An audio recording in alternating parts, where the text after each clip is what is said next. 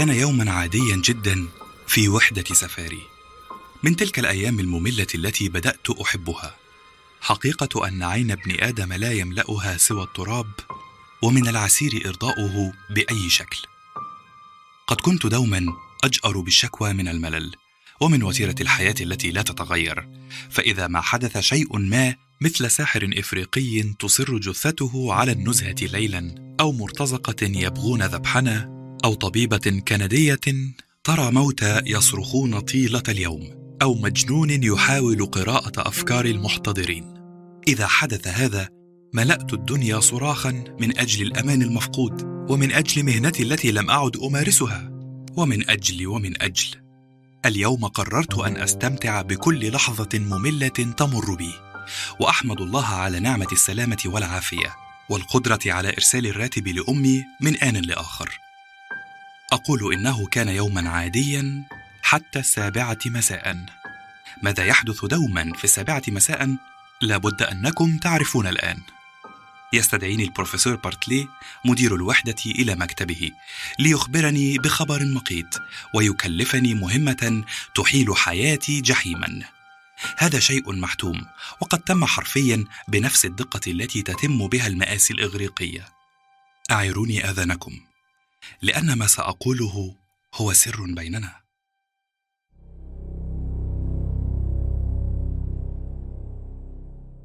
كان البروفيسور جالسا إلى مكتبه منهمكا في ملء مجموعة من الأوراق وكان يجلس معه رجل ثقيل الظل. أعرفه جيدا لأن المرء ينسى ثقلاء الظل بصعوبة بالغة على كل حال. هذا الرجل ثقيل الظل يدعى دكتور كليف. وهو أمريكي في الأربعين من عمره يمارس شيئا ما في منظمة الصحة العالمية وعلاقتي به سطحية جدا. وكان ككل الأطباء الأمريكان يحرص على ارتداء ربطة عنق لا يتناسب لونها مع قميصه مع لحية شقراء نصف نامية كأنه راهب العلم الذي لا يكل. كان يرمقني في فضول كما كنت أرمقه. قال بارتلي دون أن يرفع عينه إلى وجهي وهو منهمك في أوراقه. أهو. الدكتور عبد العظيم اللي كنت كلمتك عنه ده أكتر واحد مناسب لطلبك. دكتور عبد العظيم ده غني عن التعريف.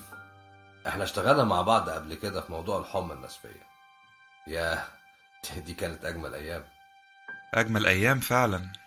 هذا ما توقعته على كل حال. بالتأكيد يبدو ما أراه أنا كارثة أياما جميلة بالنسبة لواحد ثقيل الظل مثل كليف هذا. قال كليف وهو يتفحصني كالنخاسين. حين كانوا يتفحصون العبيد الذين أصارهم القراصنة في مرفأ مراكيبو. بس عندك حق يا دكتور بارتلي شكله ينفع. اختيارك ممتاز. يا سيدي كتر خيرك والله. ولكن صالح لأي شيء بالضبط. هؤلاء القوم قد قرروا ممارسة أكل لحوم البشر على ما أظن. بص هو كدكتور نقدر نقول يعني آه على قده آه مش عشان غبي ولا حاجة لا لا لا لا. ده بس علشان هو لسه سنه صغير وما عندوش خبرة كبيرة. بس هو كله شباب وحيوية ومليان حماس. وقدر يثبت لنا إنه يقدر يحافظ على نفسه حي طول الفترة اللي فاتت. وأعتقد مفيش حاجة تمنعه المرة دي كمان يفضل عايش. جميل جدا. وهو ده اللي بندور عليه. إحنا مش محتاجين لدكتور شاطر قد ما محتاجين لحماس الشباب اللي بتقول عليه ده. تمام. آه علاء آه عبد العظيم. آه اتفضلي عندي لو سمحتي.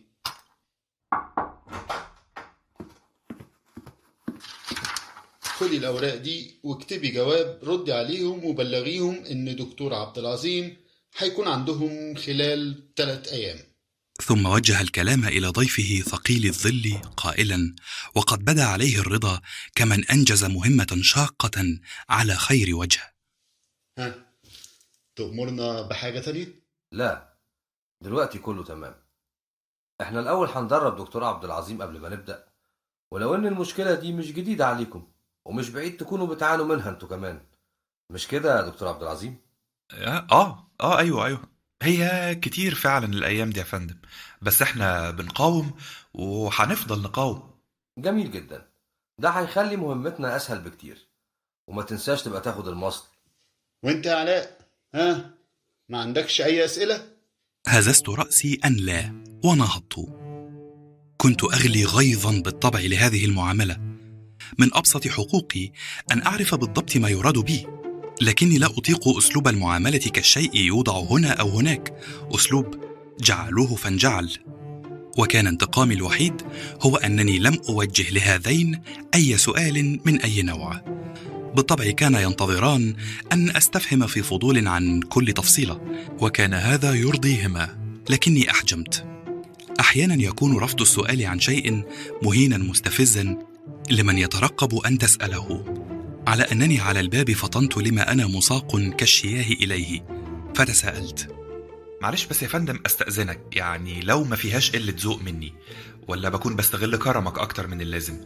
كنت أتمنى بس لو حد يفهمني هو إيه الموضوع اللي أنا أنفع فيه أصلا بالظبط صحيح. يا خبر يا علاء إحنا إزاي ما خدناش بالنا من النقطة دي؟ اقعد يا ابني اقعد هنفهمك على كل حاجة. بص يا علاء أنت عارف طبعا إن التنسيق ما بيننا وما بين منظمة الصحة العالمية قليل جدا. ده لو ما كانش معدوم.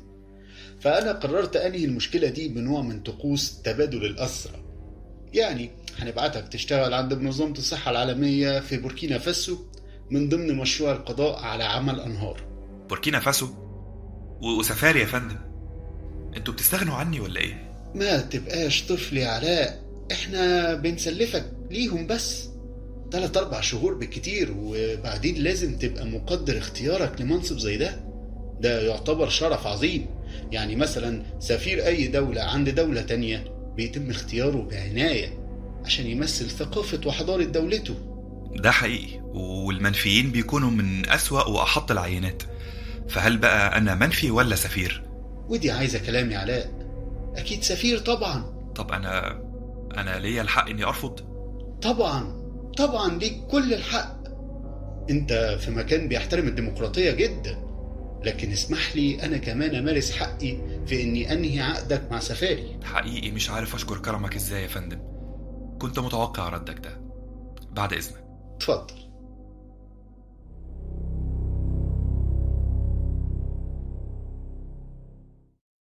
وفي غرفتي خطر لي أن الأمر ليس بهذا السوء.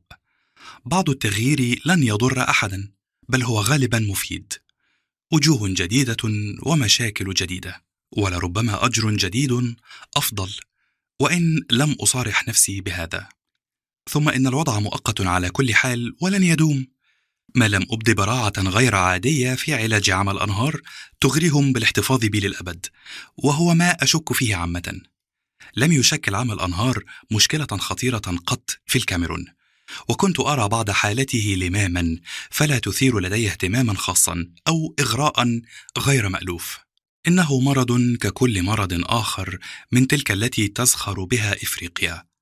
الرجل الأبيض احتل البلاد دهورا معتبرا هذا واجبه الحضاري وأطلق على ما يقوم به اسم عبء الرجل الأبيض White Man's Burden. كأنما المسكين مضطر لهذا.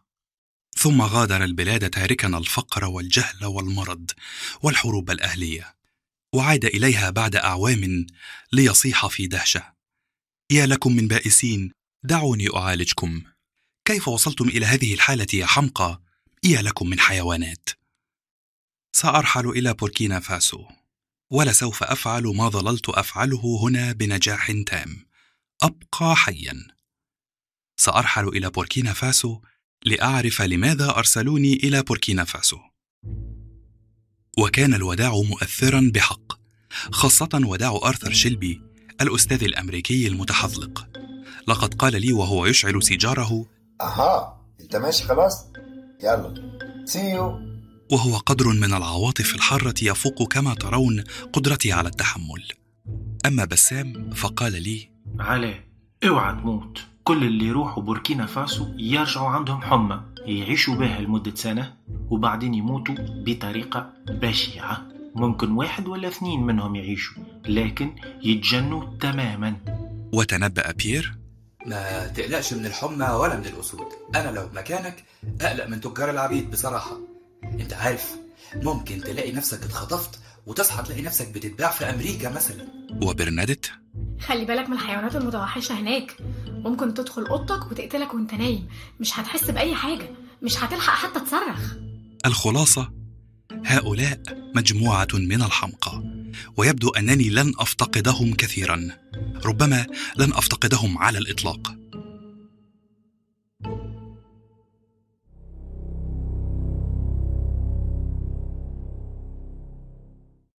فرغ الطبيب من الفحص فجلس بيتر يرتدي ثيابه. قال الطبيب وهو يعابث سماعته كعادتهم حين لا يجدون ما يقال. هو الفحص المبدئي مش مبين إن عندك مشكلة. بس يمكن يبان في التحاليل اللي عملناها ولو إني ما أظنش إن فيها حاجة هتظهر. صمت رهيب. الكابوس الذي كنت تخشاه منذ طفولتك. الطبيب يقول إنه لا مشكلة بينما أنت متأكد من مشكلتك تماما. اللحظة التي يتخلى عنك فيها الطب تاركا الحل بيدك. بعد قليل سألته وأنت ترتجف فرقا. هي دي ممكن تكون أعراض إيدز يا دكتور. ما اكدبش عليك. فكرت في كده برضو. وهنعرف أكتر من نتيجة تحليل الدم اللي عملناه لك. بس مبدئيا أقدر أطمنك إن الأعراض اللي عندك دي بتبقى في حالات نادرة قوي بتكون ليها علاقة بالإيدز. طب والجرب؟ أنا ما لاحظتش أي علامات مميزة على جلدك ليها علاقة بالجرب. بس تقدر تراجع دكتور أمراض جلدية. ممكن يشوف اللي أنا ما قدرتش أشوفه. وفي استسلام خضع بيتر لسحب عينات دم كثيرة منه. وأجروا تحليلا للسكر والفشل الكلوي وأخذوا عينة من جلده بحثا عن أنواع نادرة من السرطان الليمفاوي. لكن لا جدوى. كل شيء على ما يرام. وفي النهاية قال له الطبيب أنت تحاليلك كلها سليمة. فواضح كده إن الأعراض اللي عندك دي سببها مشكلة نفسية. أنا هكتب لك على شوية مهدئات ومضاد هيستامين يمكن يجيب معاك نتيجة. ولكن دون جدوى. وكان بيتر يعرف جيدا أن قصته تبدأ من رحلته المشؤومة إلى بوركينا فاسو. كان هذا منذ عام تقريبا. لقد كانوا بحاجة إلى خبير اتصالات يعرف ما يفعله من أجل السنترال الجديد في واجادوغو وقد أرسلت الشركة الهولندية بيتر إلى هناك. نصحوه بأن يأخذ حقنة من البنتاميدين لأن مرض النوم لا يرحم احدا. كما جعلوه يتناول أقراص الفانسيدار كي لا تفتك به الملاريا. ونصحوه الا يأكل أو يشرب ما لا يتصاعد الدخان منه كما أخذ تطعيمات الحمى الصفراء والتهاب الكبد الف وباء والكوليرا. وبدأ بيتر يمارس عمله وأنجزه في فترة قياسية غير عادية. فقد كان مشوقا للعودة إلى الحضارة وامرأته انيا التي تزوجها منذ شهر واحد. حقا كان عمله يضطره أحيانا إلى الخروج للأحراش. حيث كان يقوم بتمديد الأسلاك قرب القرى المجاورة للنهر مع فريق العمل الهولندي. ولاحظ في دهشة أن نسبة العمى في هذه القرى تفوق المعقول. ولم يهتم كثيرا بأن يسأل عن السبب. هذه هي إفريقيا حيث تحت كل حجر ينتظر وباء أو ثعبان سام أو شيء لا تعرف ما هو لكنه مؤذن للغاية. وبشكل ما انتهى العمل قبل موعده. واستطاع العودة إلى أمستردام فقط لتبدأ متاعبه بعد شهور وبشكل غير مسبوق.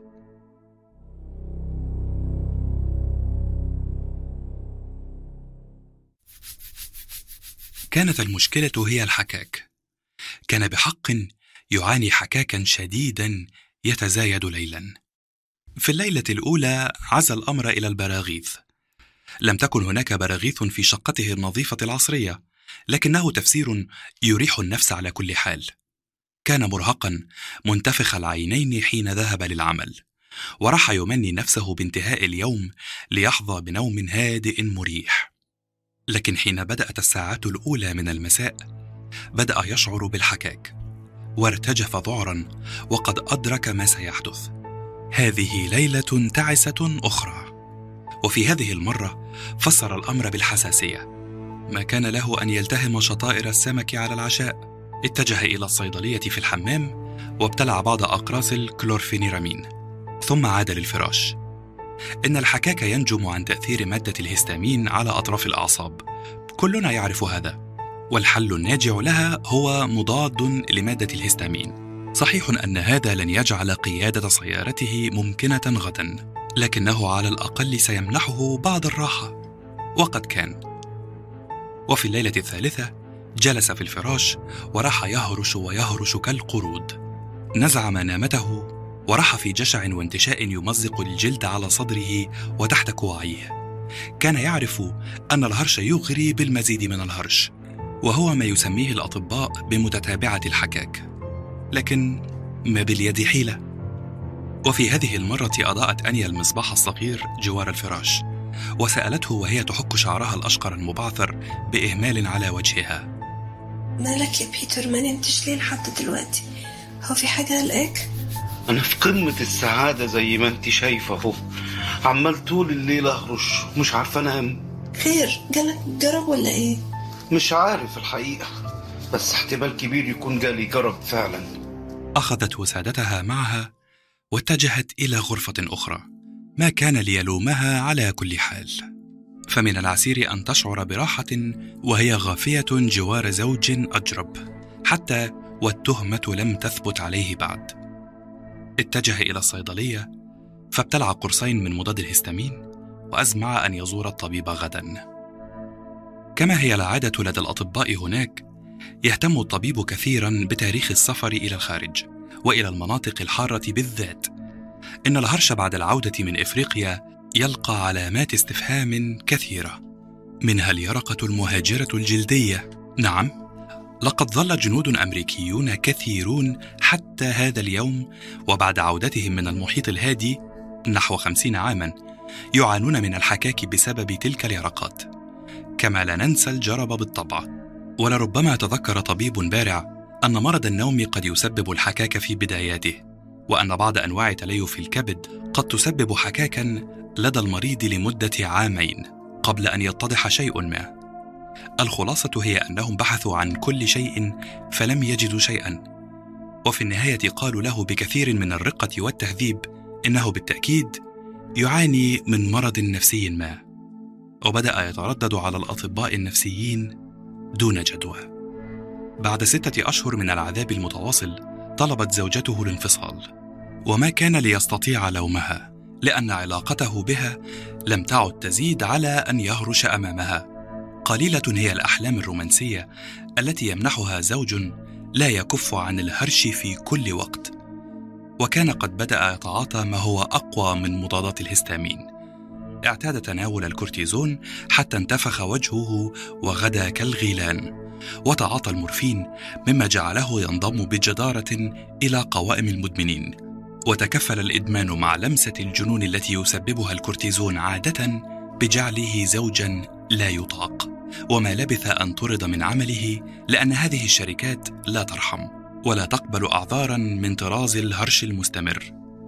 وهكذا نجد أن بيتر قد صار في سن الخامسة والثلاثين من عمره مطلقا بلا عمل. مدمنا مريضا مهدما. ويحتاج الأمر إلى فراسة مذهلة كي تتعرف ذات الوجه في الصور القديمة لمهندس الاتصالات الهولندي الناجح الوسيم. يجب أن نكون عادلين ولا نقسو عليه. الحقيقة هي أن المنتحرين يكونون في حالة جنون وقتي. تجعلهم ذاهلين عن أفعالهم. لهذا لم يكن يقيم الأمور بشكل صائب. حين بحث عن المسدس في درج الثياب. حين ألصقه بجبهته وضغط الزناد. فيما بعد سيجد رجال الشرطة الجثة ولسوف يجدون جوارها ورقة تقول كل حاجة بدأت في غرب أفريقيا.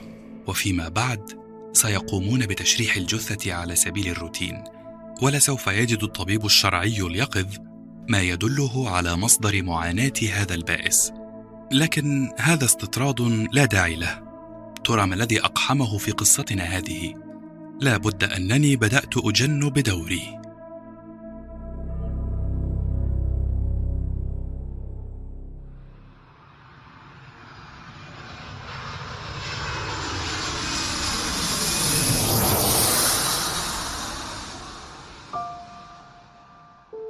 أتحدث إليكم من وagadugu إن وجدوجو وأنتم سادة العارفين هي عاصمة بوركينا فاسو وأكبر مدنها وتصل الخطوط الجوية الفرنسية بانتظام إلى وجدوجو وبوبو ديولاسو لكن هناك شركة طيران أهلية واحدة هي إير بوركينا ولا يصل الإرسال التلفزيوني إلا إلى وجدوجو ويعمل لعدة ساعات لمدة ستة أيام أسبوعيا.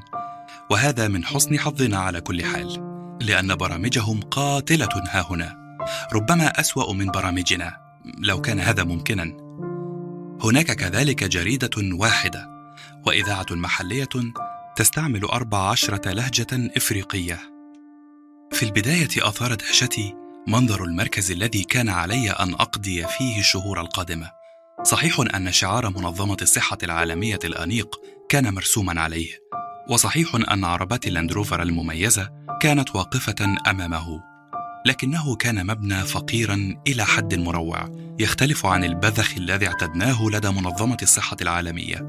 لا شيء سوى بناية متآكلة من طابقين تزينها ثقوب رصاص من انقلاب سابق كعادة الدول في غرب إفريقيا. وقد علقت تحت شعار المنظمة لافتة بائسة كتبها خطاط درجة ثالثة تقول وحدة مكافحة عمى الأنهار وفي الداخل كان كليف طبيب الصحة العالمية ينتظرني. كان ثقيل الظل كعادته مما طمأنني على صحته. وقال لي وهو يصافحني ويقودني إلى غرفة خافتة الإضاءة. الحمد لله على السلامة دكتور عبد العظيم. إيه أخبار الرحلة؟ يا رب يكون الفندق عجبك. هو مش وحش بصراحة. هو إحنا للأسف مضطرين نبلغك إننا مش هنقدر نتحمل تكاليف قعدتك في الفندق ده. وأنت ليك طبعا حرية الاختيار. ما بين إنك تفضل قاعد في الفندق على حسابك أو إنك تيجي تقعد معانا هنا. الميزانية محدودة وأنت أكيد فاهم بقى. تأملت المكان الفقير جدا الخالي من الأثاث. هنا؟ أنتوا قاعدين هنا؟ مش هنا بالظبط بس هتلاقي تلات أوض جهزهم دكتور إبراهيم للنوم ومش هتقابلك أي مشاكل في الزحمة جوه الأوض غير ريحة الرجلين بس. فأرجوك يا دكتور علاء ما تنساش تغسل رجلك كويس قبل ما تنام. وعامل الناس هنا زي ما تحب إن هم يعاملوك بدت لي بداية مشجعة وغمغمت في سري الله يخرب بيتك يلي في بالي. وكان من في بالي كثيرين يبدأون ببارتلي وينتهون بعمل أنهار ذاته. وهنا وجدت نفسي مع أعضاء فريق العمل كما يسمونه. كانوا مجموعة من جنسيات مختلفة لكن ثلاثة منهم سود من ساحل العاج. وكان هناك فرنسيان وإنجليزيان وسوفيتي. روسي إذا شئت الدقة. وكان منهم الودود المرح وثقيل الظل. ومنهم من هو قوي البنية كالمصارعين والواهن كالذبابة. كلهم كانوا من أطباء المناطق الحارة أو الأمراض المعدية. وكان خمسة منهم من منظمة الصحة العالمية وواحد من وحدة سفاري في كينيا. أي أن وحدة سفاري ممثلة في اثنين ها هنا. كما كان هناك واحد من منظمة أطباء بلا حدود. بعد قليل انفتح الباب ودخل الدكتور إبراهيم سامبا. كان أسود البشرة بلون قشرة الباذنجان. أقرب إلى الامتلاء. له شارب كث ويضع عوينات غليظة ويرتدي قميصا صيفيا واسعا. وعلى خديه علامات الشقوق التي يتركها ساحر القبيلة على وجوه أبنائها كما يفعلون مع الخبز الفينو لينضج عندنا في مصر. وقدرت أنه في الخمسين من عمره تقريبا. أهلا يا دكتور عبد العظيم. أجدد عضو معانا هنا في الفريق. جدودنا كانوا بيتفائلوا برقم عشرة وعشان كده يسعدني إنك الطبيب العاشر اللي هينضم لمجموعتنا المتواضعة دي. الشرف ليا يا دكتور. لم أكن أعرف عن الرجل سوى أنه مدير المشروع وأنه نجح في أن يقنع منظمة الصحة العالمية بأن تتبنى برنامجا للقضاء على عمى الأنهار. وسرني أن كل هؤلاء الأوروبيين والأمريكان المتغطرسين يعملون تحت إمرة رجل أسود. قول لي إيه آخر أخبار مكافحة البلهارسيا عندكم في مصر؟ آه النتائج مبشرة جدا. هو أنا صحيح ما عنديش أرقام دقيقة عن النتائج لأني بقالي فترة كبيرة بره مصر وقاعد في الكاميرون. بس العلاج بالأقراص جايب لحد دلوقتي. كلام فارغ. التجارب علمتنا إن العلاج لوحده ما بيقضيش على المرض. لازم يكون في توعية صحية ومكافحة ميدانية للحد من انتشار المرض. يعني لو قضيتوا على القواقع اللي هي جذر المشكلة وعلمتم الناس انهم ما يستخدموش مية الصرف في احتياجاتهم اليومية كانت المشكلة انتهت من زمان. تمنيت لو قلت له إن إصدار الأحكام والحكمة بأثر رجعي أمران سهلان على كل حال. ماذا يعرف هو عن حجم المشكلة لدينا؟ ثم عدلت عن ذلك.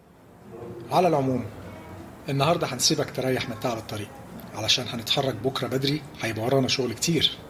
وهتضطر تتعلم لوحدك استخدام السلاح أثناء المعركة. مفيش وقت نديك دورة تدريبية. هو الموضوع كبير للدرجة دي. وأكبر مما تتخيل.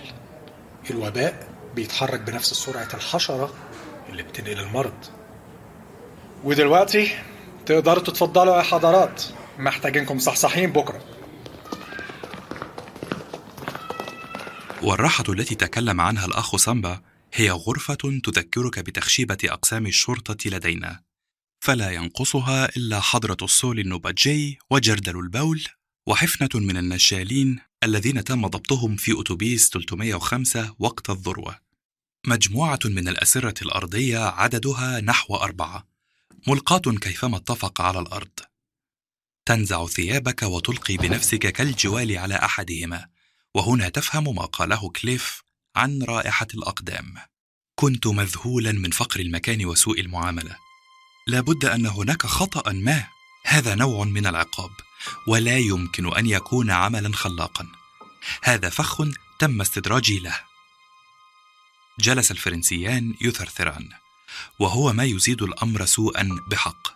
وقال لي أحدهما وهو ملتحن له شعر أشقر طويل يغطي كتفيه واسمه كما عرفت فيما بعد هو إيان سيني.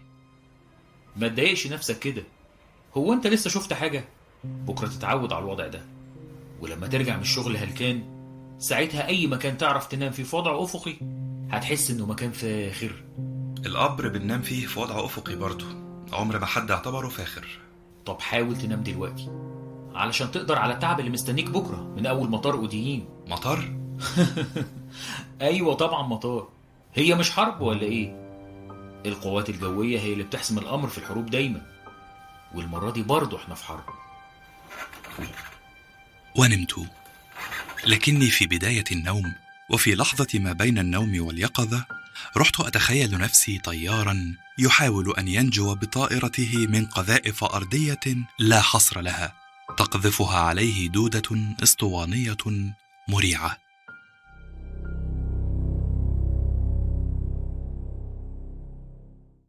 توجد دودة ال Onchocerca volvulus في 36 بلدا في العالم منها اليمن وأمريكا الوسطى لكن 80% منها يوجد في إفريقيا في منطقة تمتد من غابات الأمطار جنوبا إلى غابات السافانا شمالا.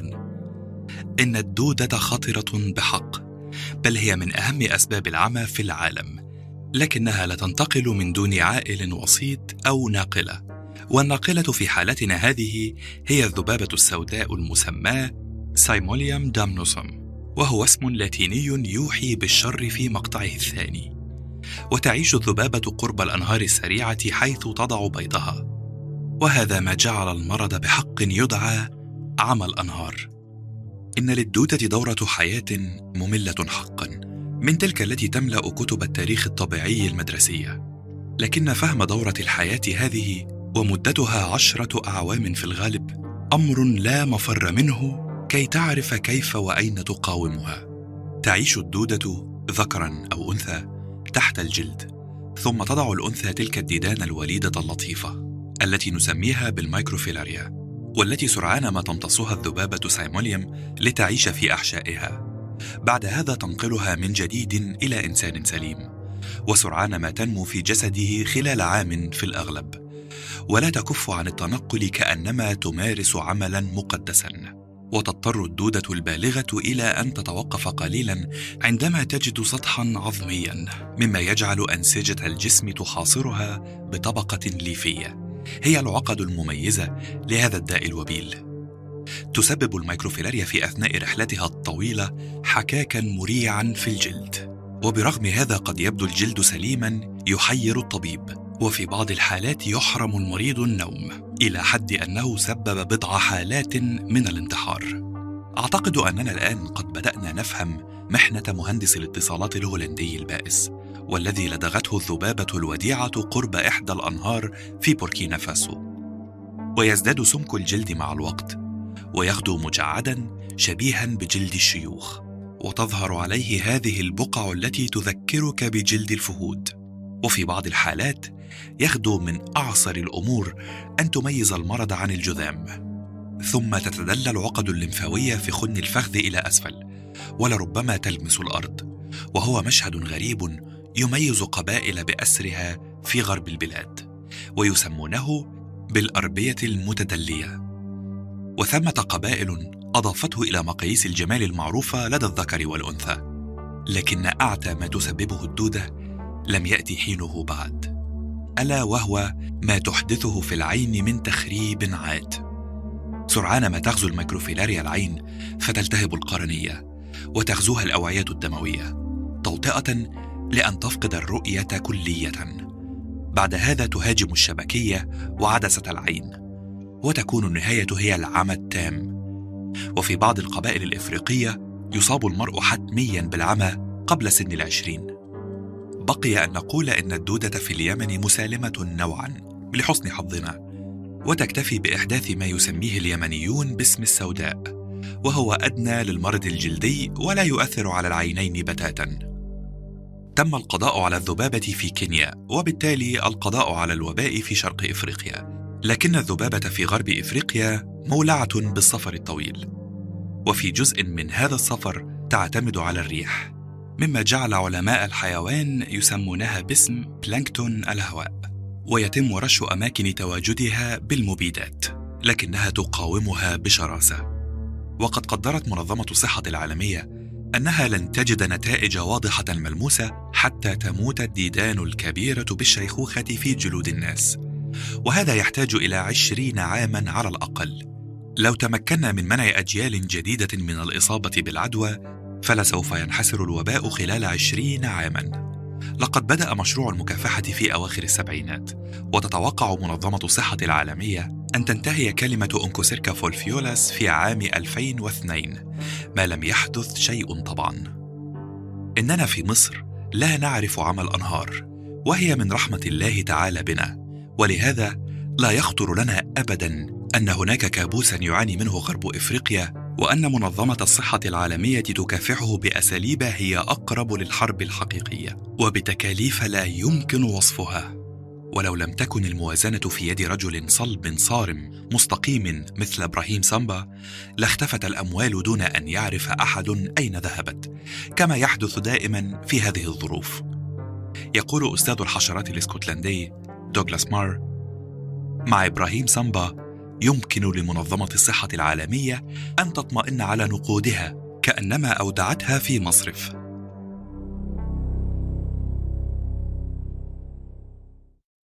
كانت طائرات الهليكوبتر متراصة في مطار أوديبين. تبدو كالوحوش الجاثمة في ضوء الفجر.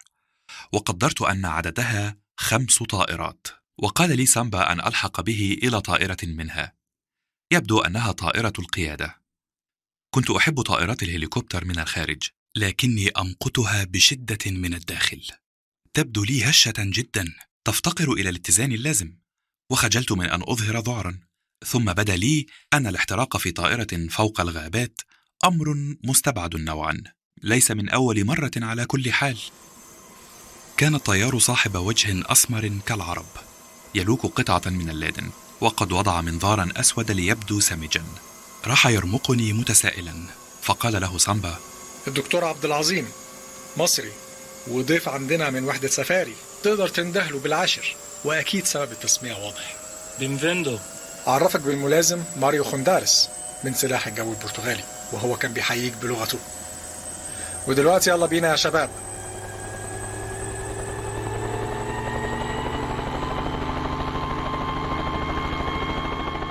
شعور غريب أن ترى الأرض من موضعك هذا.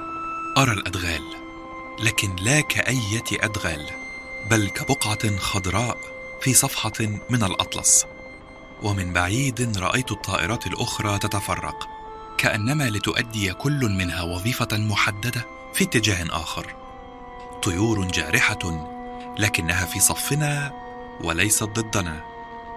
كان إبراهيم سامبا منهمكا في تفحص الخرائط. رفع عويناته لأعلى ليرى أوضح ثم قال للطيار روح على الفتحة اللي هناك ديت. كان تفاهم الرجلين تاما لأن الطيار انحدر بطائرته عبر أضيق فتحة بين الأشجار يمكن تخيلها وكان من الوارد تماما أن تصطدم مروحة الطائرة بغصون الأشجار فلا تبقى لنا أشلاء. ومن تحتنا استطعت أن أرى غديرا ذا مياه راكدة يجري هنالك تحت الأشجار. الطيار البرتغالي المجنون ينحدر بالطائرة أكثر فأكثر حتى توشك على ملامسة الماء ثم يضغط زرا أمامه فتنطلق سحابة بيضاء من المبيدات لتغمر صفحة الماء. هو إيه نوع المبيد اللي بيترش دلوقتي؟ النهارده إحنا بنرش ال Vectron. النهارده؟ أيوه من وقت للتاني لازم نغير نوع المبيد. إحنا عندنا دلوقتي سبع أنواع مختلفة من المبيدات زي ال Abate phoxim BH 14 permethrin عشان الذبابة ما تكونش مناعة ضد مبيد معين. وكمان لازم نراعي إننا ما نسببش تلوث للبيئة الطبيعية هنا. كان الطيار قد توغل بطائرته تحت حزام الأشجار إلى حد أنني رحت أتساءل عن الكيفية التي سيخرج بها ورأيته يلوك اللادن باستهتار. كأنه فتى من الذين يناورون بسيارتهم الحديثة في شوارعنا ليلا. وفجأة ارتفع بالطائرة. أقسم أن غصون الأشجار كادت تهشم الزجاج الهش لتمزق وجهي والطائرة ذاتها. بعد دقائق كان يحلق بحثا عن بقعة مائية أخرى. الحق أنه مخبول لكن براعته وتحكمه لا يمكن وصفهما. وقال صمبا وهو يتفقد خرائطه. خلاص هانت. كلها مكانين ثلاثة من النوع ده ونلحق نرجع على ميعاد الغداء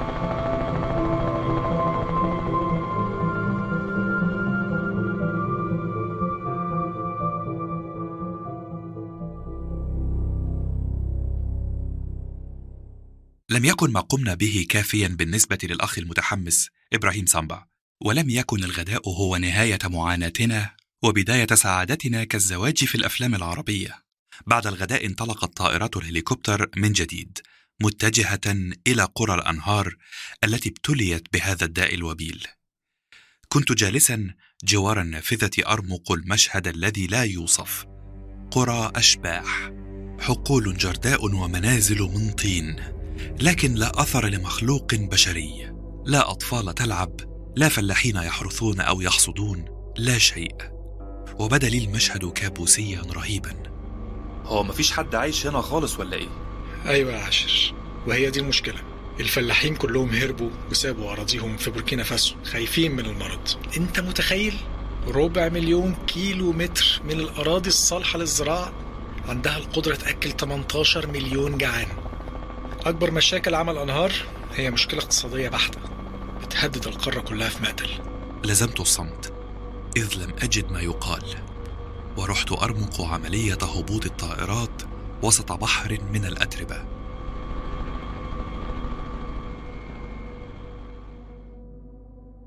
على الأقل كانت هذه القرية مأهولة بالسكان. إن أكثر القرى هنا من قبائل المندي أو الفولتا والفولتا يضمون قبائل الموسى الذين يشكلون نصف السكان. ومن المجموعات العرقية الأخرى الفلاني واللوبي والبوبو وأكثر القبائل تتحدث الفرنسية لكن اللغة الأصلية توشك أن تنحصر في السودانية والمندي. كانت محركات الطائرة مستمرة في الدوران محدثة سحابة غبارها حين برز الفلاحون السود قادمين من كل صوب وهم يهللون. وثب صنبا من الطائرة وراح يثرثر معهم ويمازحهم بلغة مجهولة لي. هذه نقطة مهمة من النقاط التي تميز سامبا إنه ابن الدار لا أحد يشك في جذوره. وعلامات علاج ساحر القبيلة شديدة الوضوح على خديه. وهذا يزيل أي شكوك يحملها الأفارقة ضد الرجل الأبيض عامة. نزلت من الطائرة بساقين من عجين. شاعرا بالأتربة تسد حلقي وراح الأطفال يتصايحون ويرمقونني في دهشة. لابد أن منظري أغرب من منظر الطائرة بالنسبة لهم. كان هناك كوخ من البوص يبدو أنه لا ينتمي للقرية. وبالفعل تبينت بعض الشعور الشقراء من فرجته. فلما دنوت أكثر أدركت أن هناك ثلاثة غربيين لا أعرفهم يجلسون إلى مكتب صغير داخل الكوخ وأمامهم بعض الدفاتر. وأدركت أن الوطنيين يقفون في صف طويل عند الفتحة الأخرى من الكوخ كأنما هذا طابور جمعية. كان هناك من يقوم بأخذ معلومات عنهم في بعض الأوراق المرتبة بعناية ثم يقوم بإعطائهم عقارا ما بالفم يحرص على أن يبتلعوه أمامهم. قرصان في العادة وهو ما ذكرني بمشهد ابتلاع علاج البلهارسيا في الوحدات الصحية في مصر. أنا أعرف هذا العقار بالطبع فقد جئت من الكاميرون لا من باريس وأعرف أنه عقار المكتزان أو على سبيل المرح إيفرمكتين الذي يتناوله الفلاحون سنويا كي يقضي على الديدان الصغيرة لكنه لا يقدر على الكبيرة منها أي أنه يمنع انتشار العدوى لكنه لا يبيد سببها. وبرغم هذا قد شكل العقار ثورة حقيقية بعد العقارات القديمة التي كانت أسوأ من الموت ذاته وكانت حقنة واحدة منها شبيهة بمرور قطار بضاعة محمل على جسدك. ولاحظت في ضيق أن نسبة العمى ها هنا غير عادية حقا. لقد كان واحد من كل ثلاثة كفيفا يتحسس الأرض بعصاه ولا بد من طفل يجره من يده. كل هذا جميل لكن المشكلة هي أن عيني الطفل ليستا سليمتين بدورهما. أكثر النسوة العجائز مكفوفات تماما ولم يعد لهن من عمل سوى الجلوس في الظل وتقشير الفول السوداني بأسنانهن. أما المبصرون في القرية فكانوا لا يكفون عن الهرش طيلة الوقت. وهكذا تجد أن أظفار هؤلاء القوم لامعة براقة بشكل خاص. ولاحظت أن نمو الأطفال غاية في السوء. كلهم أقرب إلى الأقزام. وفسرت هذا بسوء التغذية إلى أن عرفت أن هذا داء النكلانجا والذي يعتقد أن سببه هو كالعادة الإصابة بالميكروفيلاريا في سن مبكرة كان الكل منهمكا. ورأيت سينيه الفرنسي يعود بحقيبة كبيرة مفتوحة فيلقيها داخل طائرته. ثم يواصل العمل الشاق. كان كل هذا جميلا. وقد أدركت أن هؤلاء القوم يبذلون جهدا عظيما ها هنا وأن صنبا رجل عظيم. لكن ما دوري في كل هذا؟ كما أرى يفهم الجميع دورهم والمهمة تحتاج إلى أطباء عيون وطيارين وخبراء مبيدات. فأين أنا؟ آسف للتعبير لكن دوري بالفعل لا يزيد عن الفاسوخة لا أجد تعبيرا أكثر رقيا يعبر عن الفاسوخة سوى الفاسوخة. أنا الرمز الحي لتضامن وحدة سفاري مع منظمة الصحة العالمية. تضامن الشعوب. الطب الذي لا جنسية له ولا لون بشرة. لكني لم أعتد هذا. لابد من خلق دور لي. سفاري كم أشتاقك؟ ودنا مني سامبا وقد تلوث قميصه بالعرق. انت واقف ما بتعملش حاجة كده ليه يا عاشر؟ ما بعملش حاجة إزاي؟ ما أنا واقف بتأمل أهو. طب ما تاخد عينات جلدية من أهل القرية. حالا ده أنا كنت على وشك أموت من الغيظ لو ما عملتش حاجة. واقتداني إلى جوار كوخ حيث أمام مجهر جلست شقراء مسطحة الوجه. لها ذلك الجمال عديم المذاق المميز لنساء اسكندنافيا. وقال لي إن هذه هي الممرضة السويدية أجنس. التي ستعلمني أخذ الخزعات. والخزعات هي بالبلد عينة الجلد. كان الأفارقة يقفون صفا أمامها وقد كشف كل منهم عن عظمة الحرقف البارزة تحت خصره. ولاحظت غرابة مظهرهم ببطونهم المتدلية حتى يوشك بعضها على لمس الأرض. كما أثار تقززي منظر جلودهم التي شبهها العلماء بجلد الفهد تارة وجلد السحلية تارة أخرى. وعلمتني أجنس كيف آخذ العينة أهلا يا دكتور آه الموضوع بسيط إحنا بنغرز الإبرة تحت الجلد وبنخلي طرف المدبب يظهر وبالمشرط بناخد سلخة بسيطة قوي وبنحطها في محلول ملح هم. تمام؟ سهل؟ هذا ما تظنه أنت لأنه لو ظهر دم من مكان الجرح يكون أسلوبك فاشلا وبعد هذا تضع النسيج على شريحة وتنتظر نصف ساعة ثم تتأمل المشهد عبر عدسة المجهر يا للهول الآن يمكنك أن ترى الكابوس رؤى العين. آلاف ال microfilaria تخرج من قطعة الجلد لتمرح كالشياطين أمام عينك في السائل الشفاف وسرعان ما كونا فريقا ثنائيا. أنا آخذ الخزعات وهي تفحصها. أنا مش فاهم إيه فايدة اللي بنعمله ده كله. ما إحنا عارفين إن كلهم مصابين بال microfilaria. أيوة بس مصابين لأي درجة. مم. عدد الديدان اللي في مرحلة النمو في كل جرام بيساعد منظمة الصحة العالمية في تحديد مدى شراسة الوباء وقابلية القضاء عليه. ف مفيش حاجة بالصدفة إطلاقا يا دكتور. لقد بدأت الحرب وعرفت أن أياما سوداء تنتظرني مع هؤلاء القوم الذين لا يتعبون. لكني على الأقل لن أشعر بالملل. إن أشياء غريبة ستحدث هنا. يمكنني أن أقسم على هذا.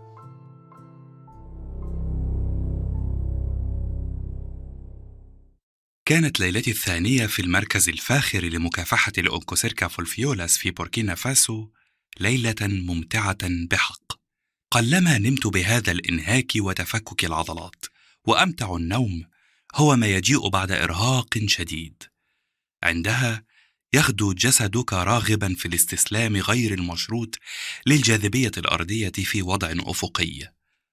قال لي الفرنسي ماذا كان اسمه؟ قال لي إن هذا يحدث في اليومين الأولين لمن لم يعتد اهتزازات الهليكوبتر وخضخضتها لعظامه. وفي الصباح تناولنا إفطارا سريعا رديئا كالعادة ودخل كليف. رجل الصحة العالمية ثقيل الظل.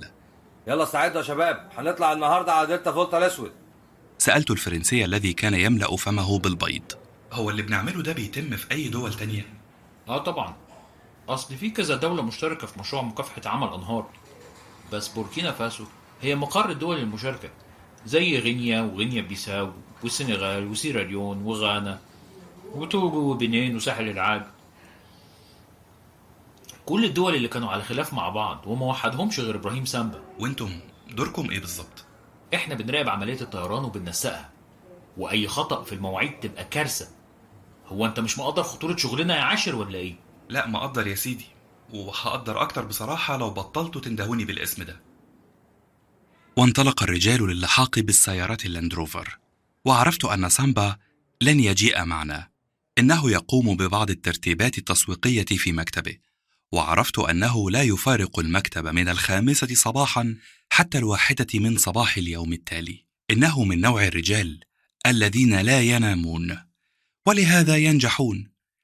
هذه موهبة لا أحسبني سأرزق بها يوما. ومن جديد تكرر مشهد الانطلاق مع الطيار البرتغالي المتحمس. ومن جديد رأيت الأحرش من الهليكوبتر. حتى تذكرت ذلك المشهد الخالد في الأفلام الأمريكية عن فيتنام. انحدر ماريو إلى مستوى النهر. بضعة أمتار حتى لو أن تمساحا واحدا كف عن الكسل والخمول ورفع فكيه لأعلى لالتقطتنا دون جهد يذكر. ومن جديد عاد الضباب الأبيض القاتل يعفر النهر. ثم بدأت الطائرة ترتفع. هنا دوت صرخات الاستغاثة عبر جهاز اللاسلكي. Mayday! Mayday! محتاجين مساعدة. خوان دياس المحرك الرئيسي اتعطل مش عارف أتحكم في سرعة الهبوط. إحنا بنقع. كارل حاول بأي شكل تسيطر على الطيارة وانزل بيها في أقرب مكان. مش عارف. المروحة الرئيسية مش بتستجيب لأي محاولات تحكم.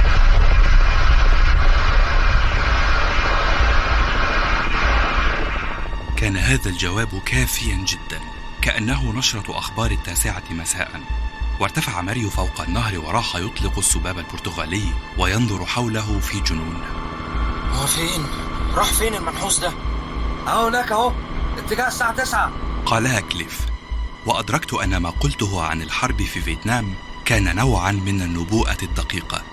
ها هي ذي الطائرة وقد استحالت جمرة من جهنم. وقد تكومت بين الأشجار المتشابكة على ضفة النهر والدخان الأسود يتصاعد لعنان السماء. ثمة غصون تلتهب بالنار ثم تهوي فوق الماء. صوت الخرفشة المميز للأوراق الجافة تحترق. يدور ماريو بطائرته حول المشهد الجحيمي ثم يغمضن. خلاص مفيش فايدة. واضح إنهم ماتوا كلهم. ومستحيل نعرف ننزل بالطيارة هنا دلوقتي. يبقى نرجع بسرعة ونبلغهم باللي حصل. سامبا هيتصدم أول ما يعرف. هو كان مين مع كارل؟ الروسي ده اللي اللي كان اسمه سيميانوف باين مش متأكد بالظبط. ودارت الطائرة عائدة أدراجها. برغم أنني لم أعرف الروسي أو كارل هذا لكني كنت أهتز دوما حين أرى الموت في غير مكانه المعتاد. المستشفى عند رؤوس أسرة المرضى الميؤوس منهم. لكني بعد كل هذه التجارب مع الموت ما زلت أرتجف حين أرى حادث مرور أو طائرة تحترق بمن فيها.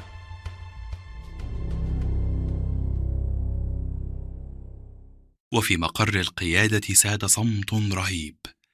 وكف من كان يلتهم الغداء عن المضغ دقيقة على سبيل الحداد.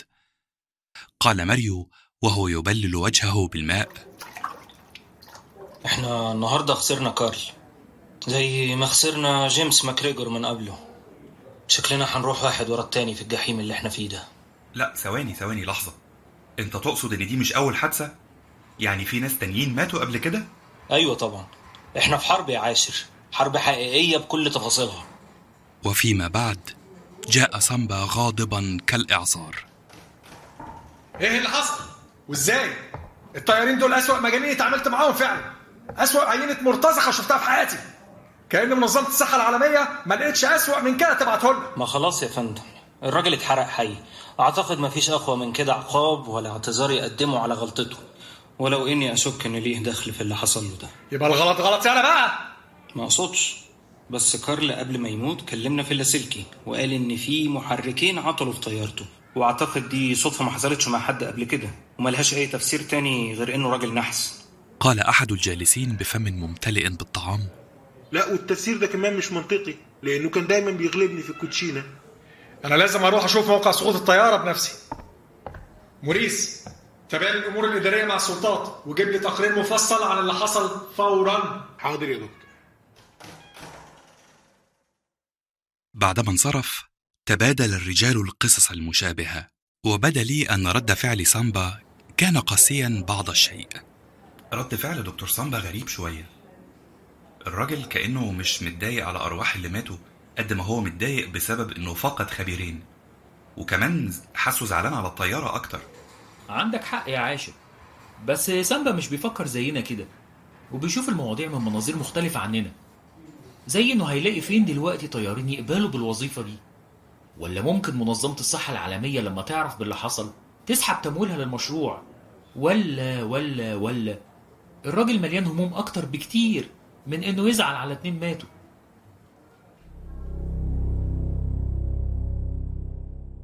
لقد مضى على قدومي إلى بوركينا فاسو شهران ويمكن القول إن من عاشر القوم كما تقول أمي أربعين يوما صار منهم.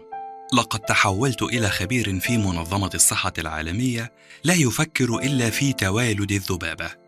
واتجاهات مياه الأنهار في هذا الفصل من العام ومشاكل توفير عقار المكتزان لقد اعتدت أن أحدث ضجيجا وضوضاء في كل مكان أكون فيه. وبدأ لي أنه من الغريب أن يمر وجودي بهذا الهدوء. لكن الصخب كان في الطريق. في ذلك الصباح كنت أركب في السيارة إلى جوار طبيب من الوطنيين الثلاثة الذين يعملون هنا. كان الوقت فجرا كالعادة حين تختلط الموجودات بذات اللون الأرجواني الغامض ويكتسب الوجود رائحة الصباح الوليد. وقفت السيارات أمام المطار الصغير حيث تقف الطائرات كوحوش جاثمة تنتظر من يثير غضبها لتنهض. وترجلت ورحت من بعيد أرمق المشهد الذي رأيته لا أذكر كم من المرات. عملية نقل عبوات المبيدات إلى الطائرات. وكنا في هذا الوقت نعمل مع الفكترون فكما قال لنا صمبا آنفا نحن لا نتعامل بذات المبيد فترة طويلة. رحت أرمق المشهد في ضوء الفجر المحبب. ثم حملتني قدماي إلى أرض المطار حيث الطائرات الواقفة مبللة بالندى. باردة. وما أنظر الأشياء الباردة في هذا العالم. إن الطيارين يتناولون القهوة الآن قبل الرحيل. رحت أمشي بين الوحوش أتأملها في إعجاب. ما زلت طفلا يحب الطائرات بجنون وإن لم أكف عن التظاهر بأن الأمر لا يثير اهتمامي. ولسان حالي يقول "هم، طائرات يلا الملل. إن لدي ثلاثا منها تحت الفراش في بيتي بالقاهرة. الآن أنا واقف بين طائرتين وقد أثار فضولي شعار غريب وجدته على ذيل الطائرة. ملصق غريب لم أره من قبل يمثل ما يشبه جمجمة تخرج النار من أذنيها. تعرفون أسلوب الرسم الإفريقي الجميل زاهي الألوان الذي لا يمكن وصفه. هذا الملصق لا يمت بصلة لمنظمة الصحة العالمية. ولا لمشروع مكافحة عمى الأنهار بالواقع هو لا يمت بصلة لشيء ما. هنا شعرت بمن يتحرك بجواري. لمحته بطرف عيني فالتفت سريعا. كان رجلا أسود من الوطنيين يرتدي ثيابا زرقاء أوفرول وعلى صدره بطاقة تعريف. باختصار كان ميكانيكيا يحمل صندوقا من الآلات وقد فرغ من عمليات الصيانة للطائرة التي أقف بجوارها. كل هذا جميل في الواقع. إن فحصا شاملا يجري للطائرات قبل كل إقلاع بناء على أوامر إبراهيم سامبا ومنذ حادث كارل إياه. لا شيء يثير الريبة لكن الشعر تصلب في مؤخرة عنقي. لماذا يتصرف إذن بهذا التوتر بهذا الحذر بهذا القلق؟ لماذا اتسعت عيناه السوداوان حين رآني كأنما تضيئان في وجهه الأسود؟ صحت بصوت حاولت أن يبدو متهما صارما فجاء خائفا. أنت أنت مين وبتعمل إيه عندك؟ وكان غبيا. بالواقع كان شديد الحمق كوعل الموس فلم يقدم لي أية أعذار أو يختلق شيئا. لقد طوح بحقيبته الثقيلة في وجهي على الفور وولى الأدبار كانت الصدمة قوية.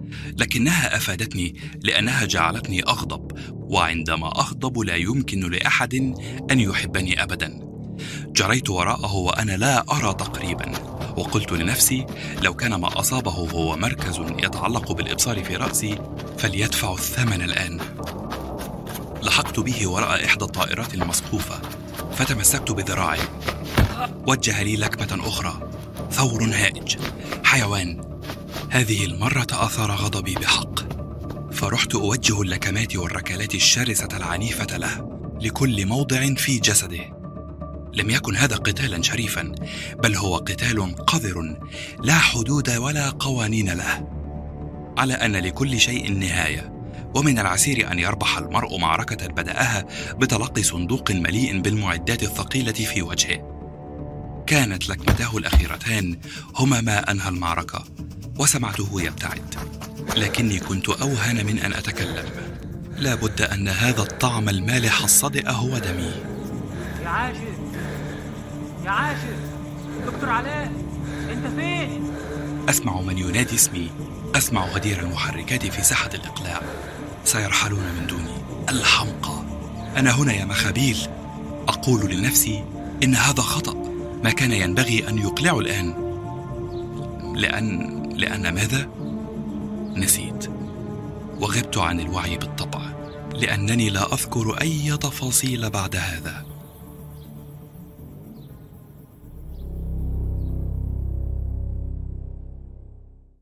وحين عادت الطائرات بعد ثلاث ساعات كان رأسي مربوطا بالضمادات وقد تحول وجهي إلى ما يشبه القرنبيط الذي لا تجرؤ سيدة على شرائه ما لم تكن مجنونة تماما. كان عدد الطائرات أقل من اللازم وهذا ما توقعته.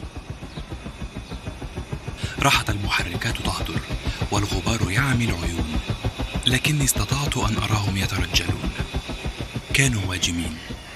فقدوا كل همة أو رغبة في المزاح. الأطباء ثم الطيارون. ورأيت ماريو البرتغالي ينزع منظاره الأسود ويفرك مقلتيه بأنامله ويبصق على الأرض. ثم يتقدم منحدر الكتفين نحوي. دنوت منه فوجدت الدموع في عينيه متحجرة. م- مين اللي مات؟ باولو فوروزو البرتغالي. ده ده كان صاحبي. ومين كان معاه؟ الإنجليزي موريس جولدمان. شكلك قريب جدا لو كملنا على كده هيبقى اسمك الخامس أو الرابع. وجاء سامبا بعد قليل. وكان الهم على وجهه يذكرك بالجورب المقلوب. حد عنده أي فكرة عن اللي حصل لهم؟ المرة دي المروحة الرئيسية نفسها انفصلت عن الطيارة. انتحيت بسامبا جانبا أمام عيونهم المندهشة. للمرة الأولى يلاحظون أنني أبدو كمن مر فوقه قطار أو استعمله كينج كونغ للتدريب على الوثب. تسمح لي بكلمتين على انفراد يا فندم؟ أكيد يا عاشر. بخصوص إيه؟ على انفراد لو سمحت. ومشينا إلى ما وراء ساحة المطار وكان بعض موظفي المطار يقومون بفرز الشحنات هو إيه اللي حصل في وشك؟ أنت كأن عدى عليك قطر. أنا مش مهم خالص دلوقتي. المهم أنا عايز أقولك إن في تخريب متعمد بيحصل لمشروعك. هو ده اللي أنت عايزني عشانه؟ ما الموضوع واضح زي الشمس. شفت حاجة بعينك؟ شفت النهاردة الصبح الراجل اللي كان لابس أفرول زي عمال صيانة الطيارات. وأكيد باين على وشي إنها كانت تجربة مش لذيذة خالص. ولما رجعت الوعي كانت الطيارات خلاص طلعت تواجه مصيرها. يبقى ظني كان في محله. عمليات الصيانة والتفتيش بتتم بعد نص الليل. فهم تعمدوا التخريب يحصل قبل إقلاع الطيارات بدقايق عشان ما نلحقش نكشفه. هم؟ أيوة هم. أنا معرفش مين بس متأكد إنهم كتير. شكرا على المعلومات يا دكتور عبد العظيم. وعرفت أنه ليس في حالة طبيعية ما دام لم يناديني بالعاشر كعادته. كان مشروع عمر إبراهيم سامبا يتفكك ولم أستطع قط فهم من المستفيد ما لم يكن هناك ما يدعى بنادي أصدقاء الميكروفيلاريا أو شيء من هذا القبيل. هؤلاء فقط هم أصحاب المصلحة الوحيدة في إفشال المشروع. بالطبع كنت الآن أعرف تفاصيل كثيرة عن إبراهيم مالك سامبا وعرفت أنه نموذج نادر. لو رزقت إفريقيا بخمسة منه لتغير حاضرها ومستقبلها. اسمحوا لي أن أستطرد قليلا لأنني سأموت كمدا لو لم أحكي لكم ما أعرفه عن هذا الرجل. وبالطبع كل هذه المعلومات حقيقية دقيقة. ولد الرجل في جامبيا. لأب فقير وكان كل شيء يبشر بمستقبل غير مرموق لولا أن كسر ذراعه في سن الرابعة عشر. وفي المستشفى تعرف طبيبا اسكتلنديا لطيفا علمه أن يحب الطب. هذه كانت البداية الموفقة التي قادته إلى الطريق الصحيح. قرر سامبا أن يتعلم والتحق بإحدى مدارس الإرساليات قصرا. وسرعان ما تخرج وصار مؤهلا لدراسة الطب في لندن. لكن فقره جعله يلتحق بجامعة غانا وهو ما اضطر أمه لبيع مصاغها كي تؤمن نفقات دراسته هناك. وفي عام 1953 تخرج سامبا طبيبا وسافر للدراسة في أيرلندا في مستشفى بيرسكوت قرب ليفربول. وهناك تزوج من ممرضة جنبية ورزق بثلاثة أطفال. عاد سامبا إلى وطنه في أواخر الستينات ليفتتح عيادة خاصة ناجحة ويدير مصلحة الخدمات الطبية في جامبيا. وفي عام 1980 تطلب منه منظمة الصحة العالمية أن يسافر إلى بوركينا فاسو لتولي إدارة مشروع مكافحة عمى الأنهار هناك وهو مشروع لم يكف عن الفشل منذ عام 1974 حتى لحظتها ولأسباب عديدة. وتكون المفاجأة هي أن جهود سامبا تؤتي أكلها بسرعة غير مسبوقة. لقد كان الرجل آلة بشرية أسطورية لا تتعب ولا تهمد ولا ترتشى لكن معركة المعارك لم تكن قد بدأت بعد. هذه المعركة هي العثور على دواء فعال ضد الأنكوسيركا فولفيولاس يختلف عن الأدوية القديمة التي برهنت على سرعة فائقة في دفع المريض إلى القبر. بدأت المعركة إذ تبارت شركات الأدوية في العالم تفتش في معاملها عن عقار صالح. وكان أن توصلت شركة Merck Sharp and Dohme في نيوجيرسي بفريق عمل ممتاز إلى أن تصل لعقار إيفرمكتين الذي استطاع القضاء على ال microfilaria خلال ثلاثة أيام. وسافر سامبا إلى هناك متوجسا متوقعا الأسوأ لقد استغرقت البحوث سبعة أعوام وتكلفت ملايين الدولارات وحان أوان دفع الثمن. الثمن الذي لا تقدر إفريقيا بالتأكيد على دفعه. لكن رئيس مجلس الإدارة روي فاجلوس في بادرة كرم لم يستطع أحد تصديقها قرر أن تنتج الشركة الدواء مجانا لكل من يحتاج إليه. ويعود الطبيب الإفريقي مبهور الأنفاس إلى القارة السوداء التعسة ليخبر قومه بما توصل إليه. ومن يومها بدأ إعطاء العقار للأفارقة وتم علاج آلاف منهم على حساب ميرك شاربندوم. ودبت الحياة في قرى بأكملها وأمكن توطين 17 مليونا من الفلاحين في قراهم. إن مفهوم العمى يختلف من بلد لآخر. ففي العالم الغربي يطلق على المرء أعمى إذا لم يستطع القراءة. أما في إفريقيا فالأعمى هو من لا يقدر على رؤية بقرته.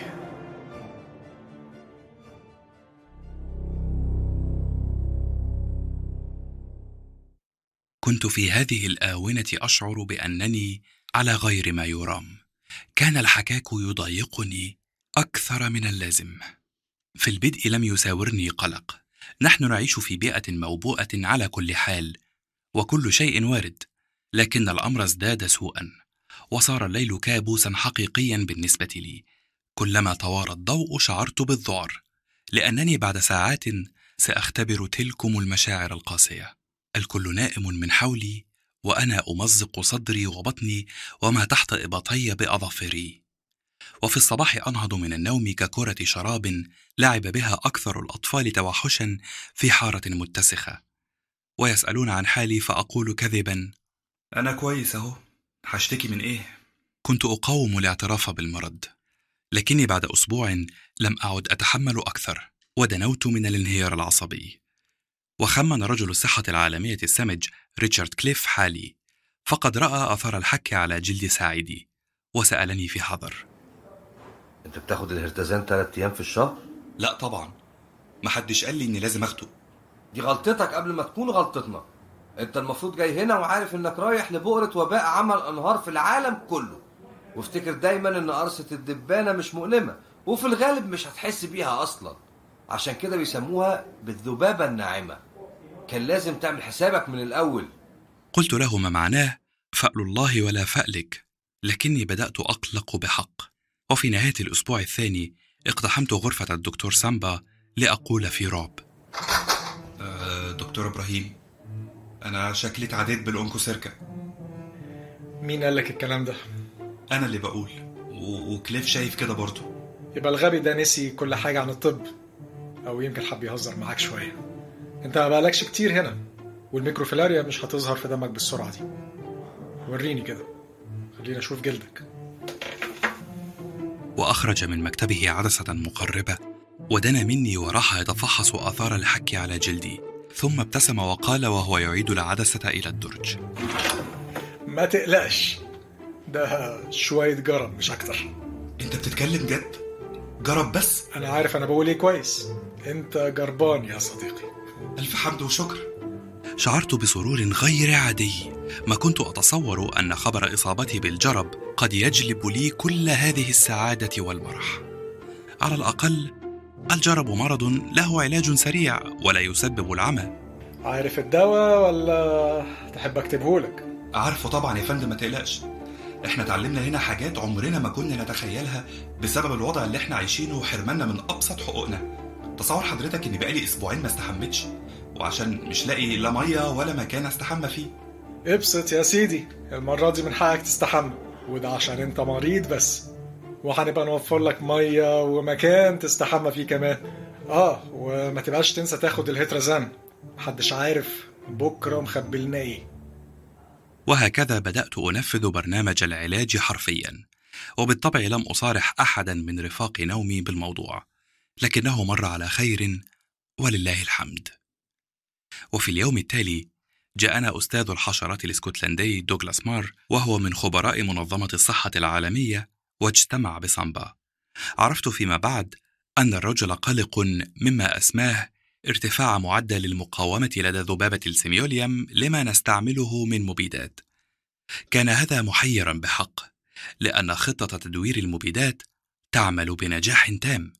والمشكلة هي أن الذبابة صارت لا تتأثر تقريبا بقائمة المبيدات التي نستعملها.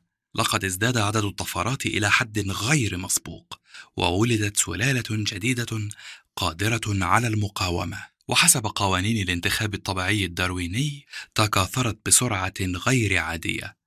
لقد اتفقوا على تسمية هذه السلالة باسم SRI-1 من جديد كانت هذه العقبة تحرم النوم على عيني سامبا. وقد اتصل بمنظمة الصحة العالمية طالبا خبراء يدرسون هذا الأمر بدقة وأرسل لهم عدة عينات من الذباب. كان المشروع الذي بدأ ناجحا يتدهور بسرعة غير مسبوقة.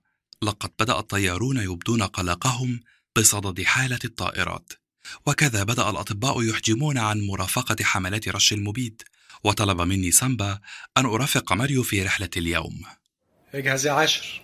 النهارده هتطلع أنت مع ماريو علشان توريه الأماكن المناسبة طبقا للخرايط أنت بقيت محترف خلاص في معرفة أماكن توالد الدبان اللي بيسبب المرض. يا دكتور أنت عايزني أركب الطيارة فعلا؟ وحالا. بعد كل الانفجارات اللي حصلت دي؟ وبالذات بعد كل اللي حصل. وفهمت الأمر. إن الرجل بحاجة إلى من يبرهن عمليا على أنه غير خائف. نوع من التحدي العلني لمن يحاول تعطيلنا. ووزنت الأمر في فكري. فوجدت أن الرب واحد والعمر واحد. وإنك إن سألت بقاء يوم على الأجل الذي لك لم تطاع. وأنا غير متزوج ولا أعول. وهكذا اتجهت كالأبطال إلى الطائرة. نبيلا شامخا. لا يبالي بالموت. والهواء يطير خصلات شعر الأشق آه الأسود في الهواء فتذرف الحسناوات دموعهن قائلات أليس حراما أن يموت هذا الفارس الوسيم الشاب؟ طبعا لم تطر خصلات شعري لأنه خشن لا يحركه إلا الديناميت وطبعا لم تحترق الطائرة للأسف وإلا لصارت حياتي ملحمة تنشدها قبائل الماساي حول النار ليلا ولجعلت منظمة الصحة العالمية العام القادم عام الشهيد علاء عبد العظيم. عدنا سالمين لكن سامبا كان مسرورا مني بحق وهذا نصر لا بأس به. إن حلم الموت في أثناء مهمة بطولية كهذه هو أجمل من أن يكون حقيقة. وتكررت المشاكل من جديد في إحدى قرى الأنهار. كنت قد نصبت النصبة إياها مع الممرضة السويدية أجنس وجلسنا ننتظر طابور المرضى الذين سنفحص جلودهم تحت المجهر. لاحظت أن الأهالي غير راغبين في التعاون معنا وهو مشهد لم أره قط منذ بدأت هذه المهمة. وانتظرنا كالبلهاء أن يقبل أحدهم لنمزق جلده فلم يحدث. بل إن أحدهم لم يدن من طائرة الهليكوبتر ولم يقدم الشراب لماريو كعادتهم في الضيافة. لقد تناءوا عنا بمعنى الكلمة. مم. واضح إن ملناش شغل هنا النهاردة. أيوة ده واضح بس ليه؟ كانوا يعرفون الفرنسية. أكثرهم يفهم الفرنسية إلى جانب لغته الأصلية. لكني حين حاولت التفاهم معهم كان رد فعلهم هو الصمت. إن لم يكن الفرار رد فعل يوشك أن يكون عدائيا. ماذا دهاهم؟ كلهم يعرف الطب ويعرف جدوى هذا الذي نفعله الآن. هم ليسوا بذات درجة الجهل التي ألفتها لدى البنتو في الكاميرون. قلت لها ونحن نجمع متاعنا للرحيل كما يفعل المأذون بعد إنهاء الطلاق. إحنا لازم نبلغ سامبا بالظاهرة الغريبة دي. في اليوم التالي اتجهت إلى مكتب إبراهيم سامبا وأخبرته أن شيئا ما على غير ما يرام في علاقة الأهالي بنا. يا دكتور في حاجة غلط بتحصل. علاقة الأهالي بينا ما بقتش زي الأول. كأن في حد بيحاول يخوفهم مننا وهم بيستجيبوا لده. رافضين تماما أي تعامل معانا. تاني أخبار سيئة. كالعادة أخبار سيئة. أنتوا عايزين تموتوني ولا إيه بس؟ كنت متصور إنك بتحب الأخبار السيئة يا دكتور زي أي قائد مخلص لشغله. أنا مخلص آه بس راجل من لحم ودم وعندي قدرة تحمل. عموما اطمن يا عاشر. هروح القرية النهارده وأشوف الموضوع ده بنفسي. آه صحيح. آه، النهارده هيجي لنا خبير طب المناطق الحارة علشان يدرس مقاومة الدبانة لمبيداتنا ومنظمه الصحة العالمية رشحته لنا. دكتور آه، أرثر شيلبي انت تعرفه مش كده؟ طبعا أعرفه. هو خبيث وما تقدرش تثق فيه بسهولة. بس أنا خلاص عرفت إزاي أتعامل معاه. أنا ما سألتكش عن أخلاقه يا عاشر وما تهمنيش. مادام مش هجوزه بنتي. أنا بسأل على كفاءته. هو كويس؟ هو بصراحة مش كويس بس هو ممتاز. لكن ده ما يمنعش إنه له اخطائه برضه. حتى هومر يحني رأسه زي ما هو شخصيا بيقول على طول. عظيم. يبقى أنت اللي هتقابله النهارده وتعرفه بأبعاد المشكلة كلها. اتفقنا؟ وعند منتصف الليل وصل آرثر شيلبي. كان كعادته يرتدي قميصا مشجرا فتحه حتى أعلى بطنه ليظهر غابة من الشعر الأشيب. وقد تدلت خصلة شعر أشيب أخرى على جبينه فوق منظاره الأسود وكان يمضغ السيجار مضغا وقد بدا عليه الاستمتاع. اقتادته السيارة الخاصة بالمشروع إلى أفخم فندق في واجادوجو طبعا. وقال لي في أثناء الطريق أخبارك إيه يا ولد؟ هما مش بيأكلوك كويس ولا إيه؟ شكلك بقى زي اللي عندهم فشل كلوي. لا ما أنا اتعودت على كده خلاص. الدكاترة اللي زي حالاتي بيتعاملوا هنا معاملة الصراصير. بيتقدم لهم أسوأ أكل وشرب الحمد لله. كنا الآن في لوبي الفندق المكيف وتلك الرائحة العطرية تفعم الجو حتى لا تغريك بالنوم. عالم جديد من الجمال والفخامة والترف. عمرك ما هتبقى خبير في طب المناطق الحارة لو ما حسيتش بمعاناة سكانها. يعني أنا مثلا في شبابي عانيت أفظع المعاناة. ولولا كده ما كنتش هبقى اللي واقف قدامك دلوقتي. ما هو أنا بعاني أهو فعلا. أنا هسيبك دلوقتي لأني محتاج دش بارد وعشاء دسم. والصبح نبدأ دراسة المشكلة بالتفصيل. ثم تثاءب وأمر الحمال بأن يتقدمه إلى حجرته.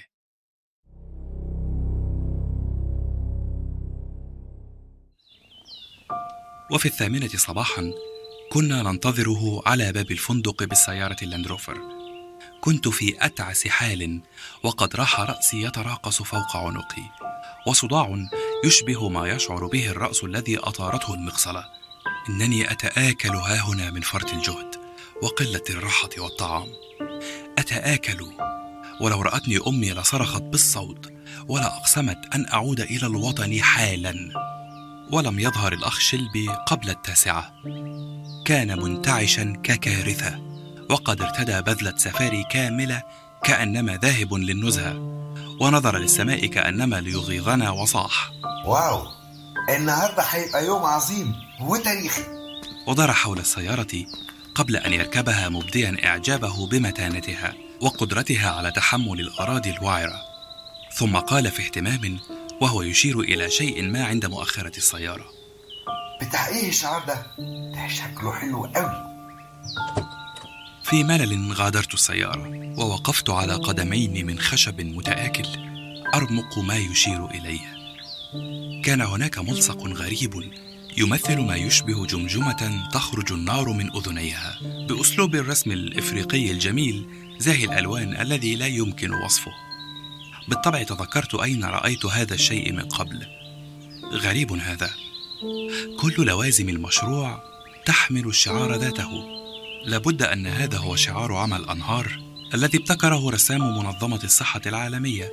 وإن كنت لم أره على ورقة أو جهاز ولم أره في مكتب سامبا. زي زيك. ولا أعرف مش يلا بينا بقى نتحرك قبل ما الطيارة تنفجر من غيرنا؟ وانت عارف بكده هنكون ضيعنا وقت وفلوس على الفاضي.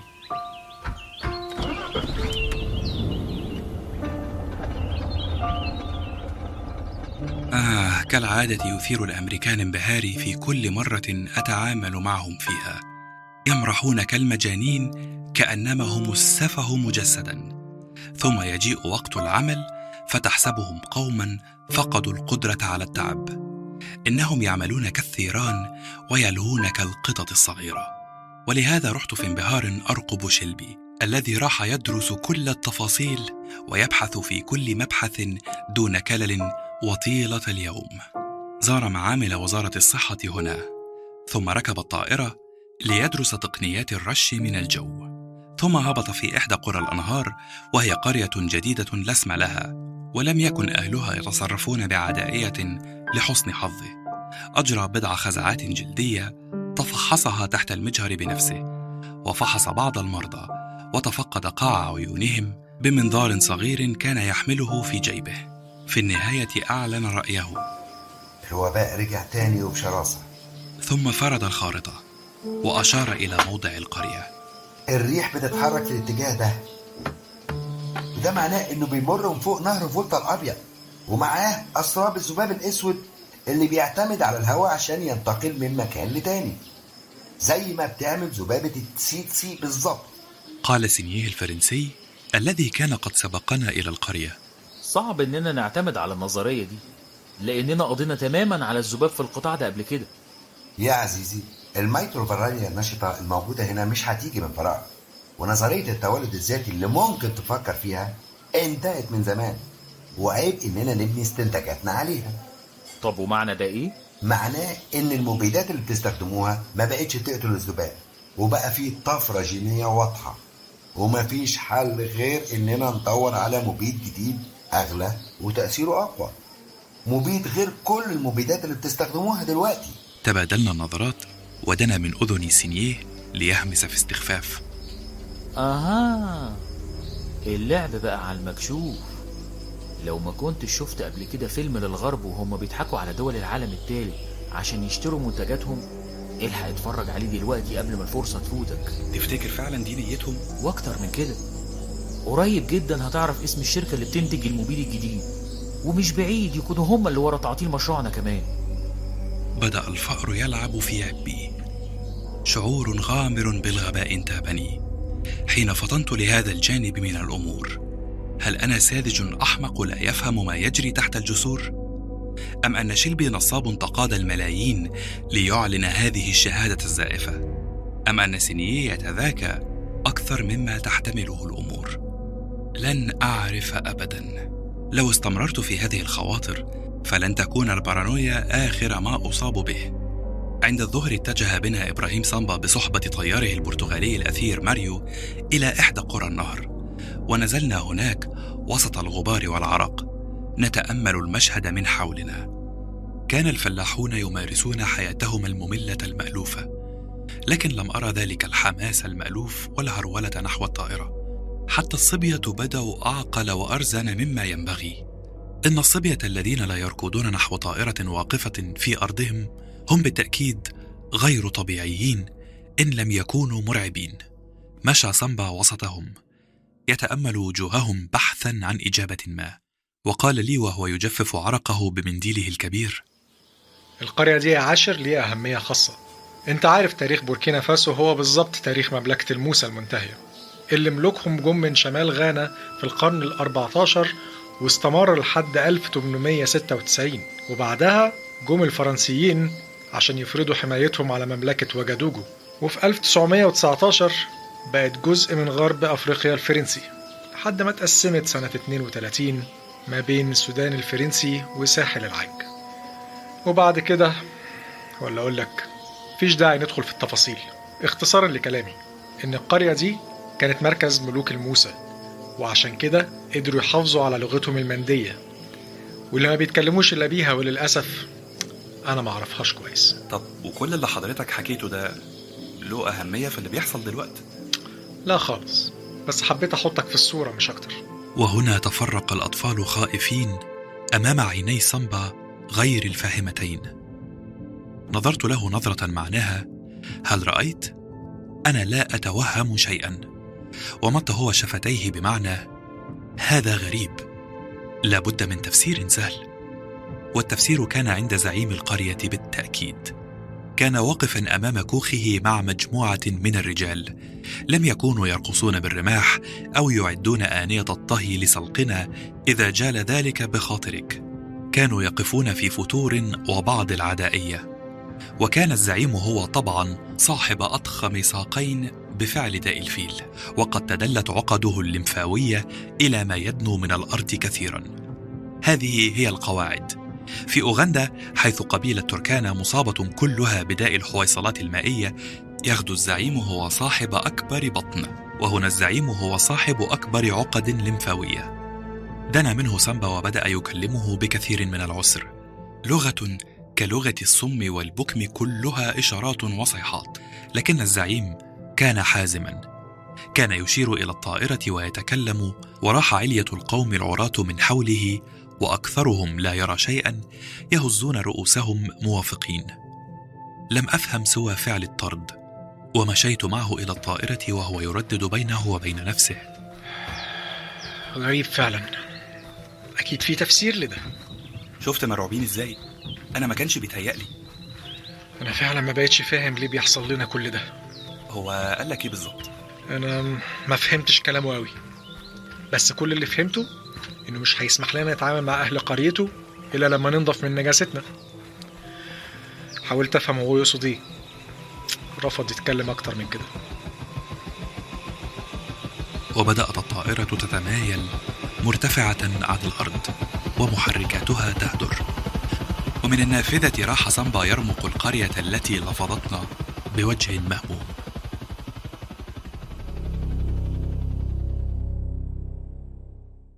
في المساء قدم شيلبي تقريره الذي عكف على كتابته طيلة اليوم وتلقى شيكا بخمسة وعشرين ألف دولار مكافأة له. ثم عاد عند منتصف الليل إلى الكاميرون. يا لها من مهمة مريحة هذه التي يمارسها. كان التقرير بسيطا جدا. ولو أعطوني ثلاثة ألاف دولار لكتبته خيرا منه. لكنه الحظ. يتلخص التقرير في أن مشروع مكافحة عمى الأنهار يتعثر بعد نجاح ملحوظ والسبب هو واحد قلة العناية بوسائل المشروع وانعدام الصيانة مما أدى إلى خطر متزايد على حياة الأفراد ولا يمكن أن يمر تحطم ثلاث طائرات دون سبب وجيه مر الكرام. اثنان تنامي المقاومة لدى الذباب مما يشي بعدم كفاءة المبيدات المستعملة. ثلاثة انعدام التوعية لدى القبائل وعدم التمهيد من قبل حكومات البلدان المختلفة مما يؤدي إلى صدامات محتومة ذات طابع عرقي أو ديني أو ثقافي. ويرى شيلبي أن الحل يتركز في نظام محكم للصيانة تقوم به شركة أمريكية وفي استعمال مبيدات جديدة وزيادة الأبحاث الجينية لتلافي حدوث طفرات أخرى ودراسة الخلفية الثقافية والدينية للقبائل المقيمة في قرى الأنهار. كان هذا هو ملخص التقرير الذي كان معقدا وطويلا جدا. وهذا فن حقيقي يجيده خبراء الصحة العالمية أن يحولوا ما تعرفه جيدا إلى معضلة حقيقية عسيرة الفهم. وقد قرأ سامبا هذا التقرير بعناية ووضع بضعة خطوط تحت بضعة أسطر. ثم قال كل ده محتاج مليارات عشان يتنفذ على أرض الواقع. المشكلة إن المشروع ضخم. وبيغطي مساحات مهولة. إحنا مسؤولين عن واحد وتلاتة من عشرة مليون كيلومتر مربع حوالي 30 مليون نسمة. فلو قررت بس زيادة كمية المبيد مليمترات الميزانية هتزيد مليون دولار كمان. هما بيتمنوا لي الفشل. مش عايزين يشوفوا قائد أسود ينجح ويفوز في الحرب دي. في تهذيب رقيق قال له كليف بمجاملته المعهودة. وحضرتك ناوي تعمل إيه؟ هتستقيل يا فندم؟ لا طبعا. وإيه اللي يجبرني على كده؟ أنا مش واخد حاجة لنفسي. كل الحكاية إني عارف كل شبر في القارة دي وبحبها جدا. وعايزها تتقدم لإنها تستحق الأفضل دايما. وكمان أنا ما ثقش في حد تاني يبقى تحت تصرفه كل الموارد دي. وغادرت مكتبه مع كليف رجل الصحة العالمية ثقيل الظل. وكان بطبعه مولعا بالتآمر والنميمة ونقل الكلام محرفا. لذا سألني ما إن غادرنا المكان. إيه رأيك في الكلام ده؟ الراجل عنده حق. هو فعلا أحسن واحد يقدر يدير المشروع. آه على الأقل هو خلاص شبعان. المشكلة لو جه حد جديد يمسك المشروع هيحتاج وقت لحد ما يشبع هو كمان بفلوس تمويل مشروع ضخم زي ده. أنت عايز تقول إيه ما تبقاش جحش. أنت عارف إن صنبا عنده أكتر من حساب سري في بنوك سويسرا. وأنا اقطع دراعي اليمين. لو ما كانش الراجل ده بيختلس من فلوس المشروع. طيب ما انت كده أكيد انت غلطان. وتقدر تدور على منشار تقطع بيه دراعك من دلوقتي لو عايز. كنت أفهم البشر معتمدا على حدسي وقلما أخطأت. هو ذا صنبا لم يبدل سوى قميصين منذ عرفته ولا يملك سيارة سوى سيارة المشروع التي لا يستخدمها إلا لزيارة القرى الوعرة ويعمل في مكتبه من السادسة صباحا حتى الواحدة من صباح اليوم التالي. هذا الرجل لا يملك ميلا طبيعيا للطرف. هذا الرجل صادق. عيناه تشعان صدقا وتعاسة وشرفا. وإلا فأنا جحش حقيقي كما يقول الأخ كليف بلغته الراقية.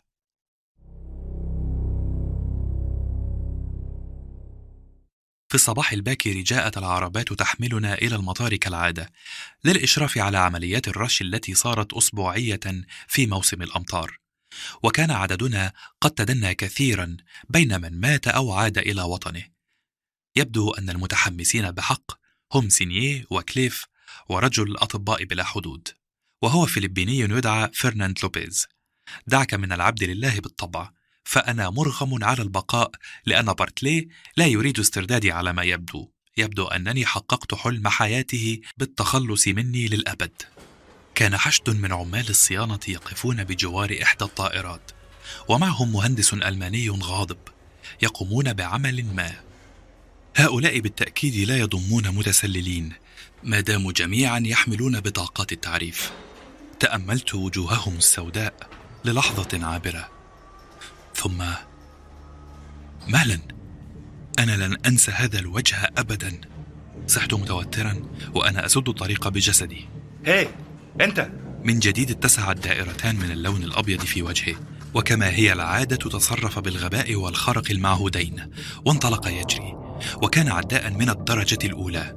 بكثير من العسر يمكنك أن تتبين قدميه فوق الأرض ورحت أركض وراءه كالمحموم وأنا أصرخ. المخرب أهو. امسكوا المجرم ده. كان بوسعه أن ينكر أنه هو المقصود أو يتهمني بالحمق. لكن أعصابه كانت أوهى من تفكيره كما هو واضح وساقاه أسرع من الاثنين. كان يركض الآن في ممر هبوط الطائرات ولم يكن ينظر للوراء. رحت أركض وراءه منتظرا فرصة ما لكن الهواء راح يجافيني أكثر فأكثر. صدري يضيق والخناجر تنغرس في صدري. والوخد ما زال بكامل لياقته أين الآخرون؟ يا لهم من حمقى ألم يسمعوا كل هذا الصخب؟ لو لم يكن هذا الفتى يتمتع بكراهيتي الشخصية لتركته وشأنه عند هذا الحد لكني كنت أغلي غيظا وتخيلت في تلذذ ما سيحدث لو أمسكت به لكن كيف؟ ثم سمعت صوت محركات الهليكوبتر وشعرت بهوائها هو أيضا سمعه ونظر إلى الوراء إلى أعلى ورأيت على ارتفاع لا يصدق طائرة الهليكوبتر التي يقودها البرتغالي المجنون ماريو. كانت تدنو منا بسرعة ثم دارت من حولنا وانقضت من جديد. هذه المرة نحو الهارب الذي أربكه المشهد تماما. رخ حديدي أسطوري يهوي من الفضاء لينقض علينا. لقد اختار ماريو هذه الطريقة الأسرع لاختصار المطاردة. ما دام الأحمق الآخر يجري في فضاء واسع راح الهارب يجري في اتجاه آخر. فقط ليلحق به ماريو على ارتفاع خفيض جدا يوحي بقرب الاصطدام. ترنح الرجل وعاود الركض مترنحا. لكن ماريو كان له بالمرصاد. الآن تحول الأمر إلى لعبة سادية مثيرة للاشمئزاز. واضح تماما أن البرتغالي سليل مصارع الثيران يتسلى بذعر المسكين الذي راح يولول ويركض في اتجاهات توحي بالجنون. وجاءت النهاية المحتومة. إذ ترنح الرجل كالسكارة ثم هوى على الأرض كتلة واحدة. وانحدر ماريو ليهبط بالطائرة على بعد أمتار منا قال لي من نافذة الطائرة يلا بسرعة. هات الحيوان ده وتعالى اركب إيه مش هنستنى مش هنستنى الباقيين لما يجوا. لا مش هستنى حد. ولو جم مش هنعرف نستجوب الحيوان ده. يلا اخلص. فهمت الأمر. إنها عملية اختطاف سريعة. ونظرت للوراء فوجدت عددا من الأفارقة وموظفي المطار قادمين. لو كان الرجل بريئا فسيظفر بحريته. ولو كان عميلا فسيظفر به رجال الشرطة هنا. وفي الحالين لن نعرف الحقيقة أبدا. هكذا اتخذت قراري وجررته إلى الطائرة جرا. ثم ارتفعت بنا في الوقت المناسب قبل أن يدنو الجميع منا.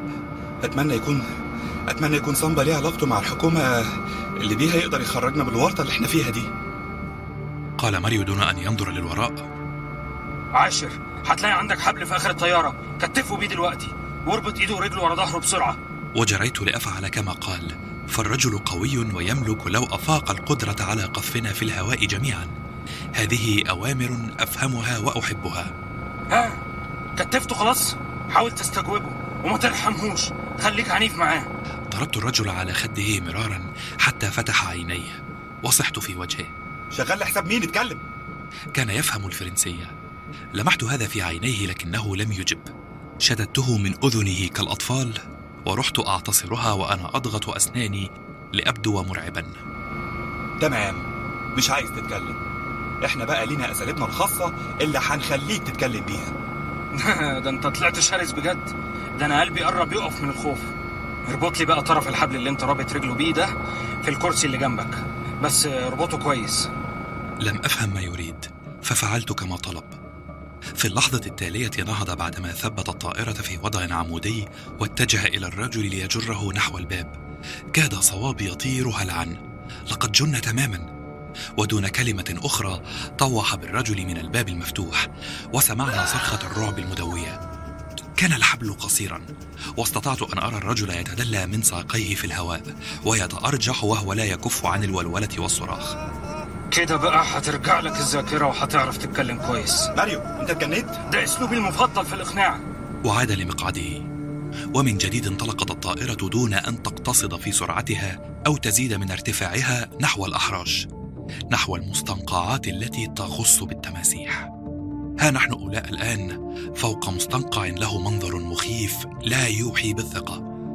يهبط الملازم ماريو خوندراس إلى ما يعلو سطح الماء ببضعة أمتار. فقط ما يمنع رأس أسيرنا من أن يسقط تحت الماء. ثم فعل الشيء الذي كنت أعرف أنه سيفعله. توقف بالطائرة على هذا الارتفاع واسترخى في مقعده وطوح بقطعة من اللادن إلى فيه وراح يلوكها متلذذا. ونظرت من عل فوجدت التماسيح الغافية في الحر على ضفتي النهر قد بدأت تولي الأمر بعد الاهتمام. كفاية يا مجنون طلعه أنت اتسليت بما فيه الكفاية خلاص. أنا مش بتسلى. أنا بدور على إجابات وما جاتليش لحد دلوقتي. وكما توقعت رأيت جذعا خشبيا حرشفيا يتحرك على الضفة ثم ينطلق إلى الماء في صمت وبعد ثوان كان يسبح بالضبط حيث كان الأسير. في هدوء ارتفع ماريو بالطائرة بضعة أمتار ومن جديد توقف. ماريو أنا بحذرك. الراجل قلبه هيقف وساعتها مش هتعرف تطلع منه بحاجة. لو هتفضل تستمر في الهبل ده يبقى تقتلني الأول لأني مش هسكت وهبلغ عن عمايلك وتصرفاتك الغير سوية. لم يرد. فقط مشى إلى باب الطائرة وراح يجذب الحبل الذي تدلى منه أسيرنا. وأخيرا تمدد البائس على الأرض يرتجف ويبكي بأسنان تصطك. الحق أنه عانى بما يغسل كل أحقادي عليه. عاد ماريو إلى مقعد القيادة وقال وهو يرتفع مبتعدا عن المستنقع. ما كنتش أعرف أن قلبك رهيف للدرجة دي. رغم أن البروفيسور الأمريكاني من وحدة سفاري قال لي إنك جربت القتل قبل كده. والقتل العمد وأكتر من مرة كمان. أيوه قتلت. قتلت ناس تستاهل القتل وكان دفاع عن النفس. ما علينا. يلا ابدأ استجوبه بأسلوبك.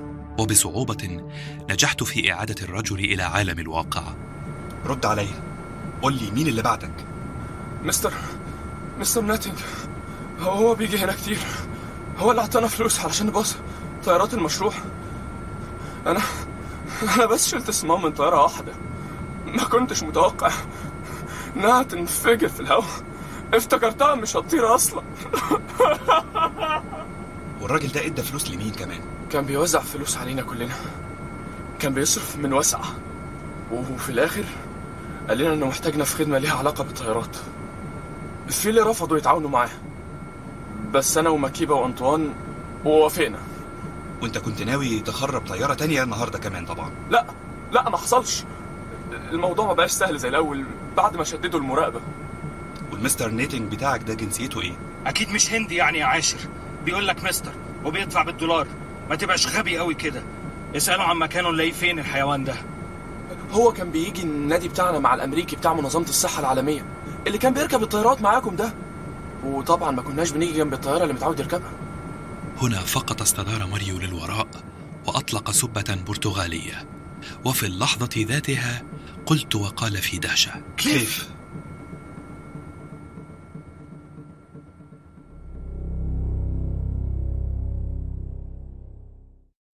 انقضى باقي النهار في اتصالات مع السلطات البوركينية وكان على سامبا أن يستخدم صلاته كي ينقذنا من تهمة اختطاف مواطن وتعذيبه. وكي يبرهن للناس هنا أن الميكانيكي مرتش حقا وأن طاقم الصيانة مخترق بالكامل ولا بد من استبداله. كان هذا عسيرا لكنه لم يكن مستحيلا. وعند المساء كان مرهقا كجواد قطع قارة كاملة ركدا وبعينين منتفختين حمراوين استدعى كليف وأبلغه رسميا أن المشروع مستغن عن خدماته. في سماجة تساءل كليف. طب أنا ممكن أعرف أسباب استغنائكم عن خدماتي؟ مفيش أسباب. أنا مدير المشروع ومعايا كافة الصلاحيات. وتقدر تتفضل تمشي في أي وقت يناسبك. بس من حق أعرف الأسباب يا فندم. أنت مدير المشروع أه.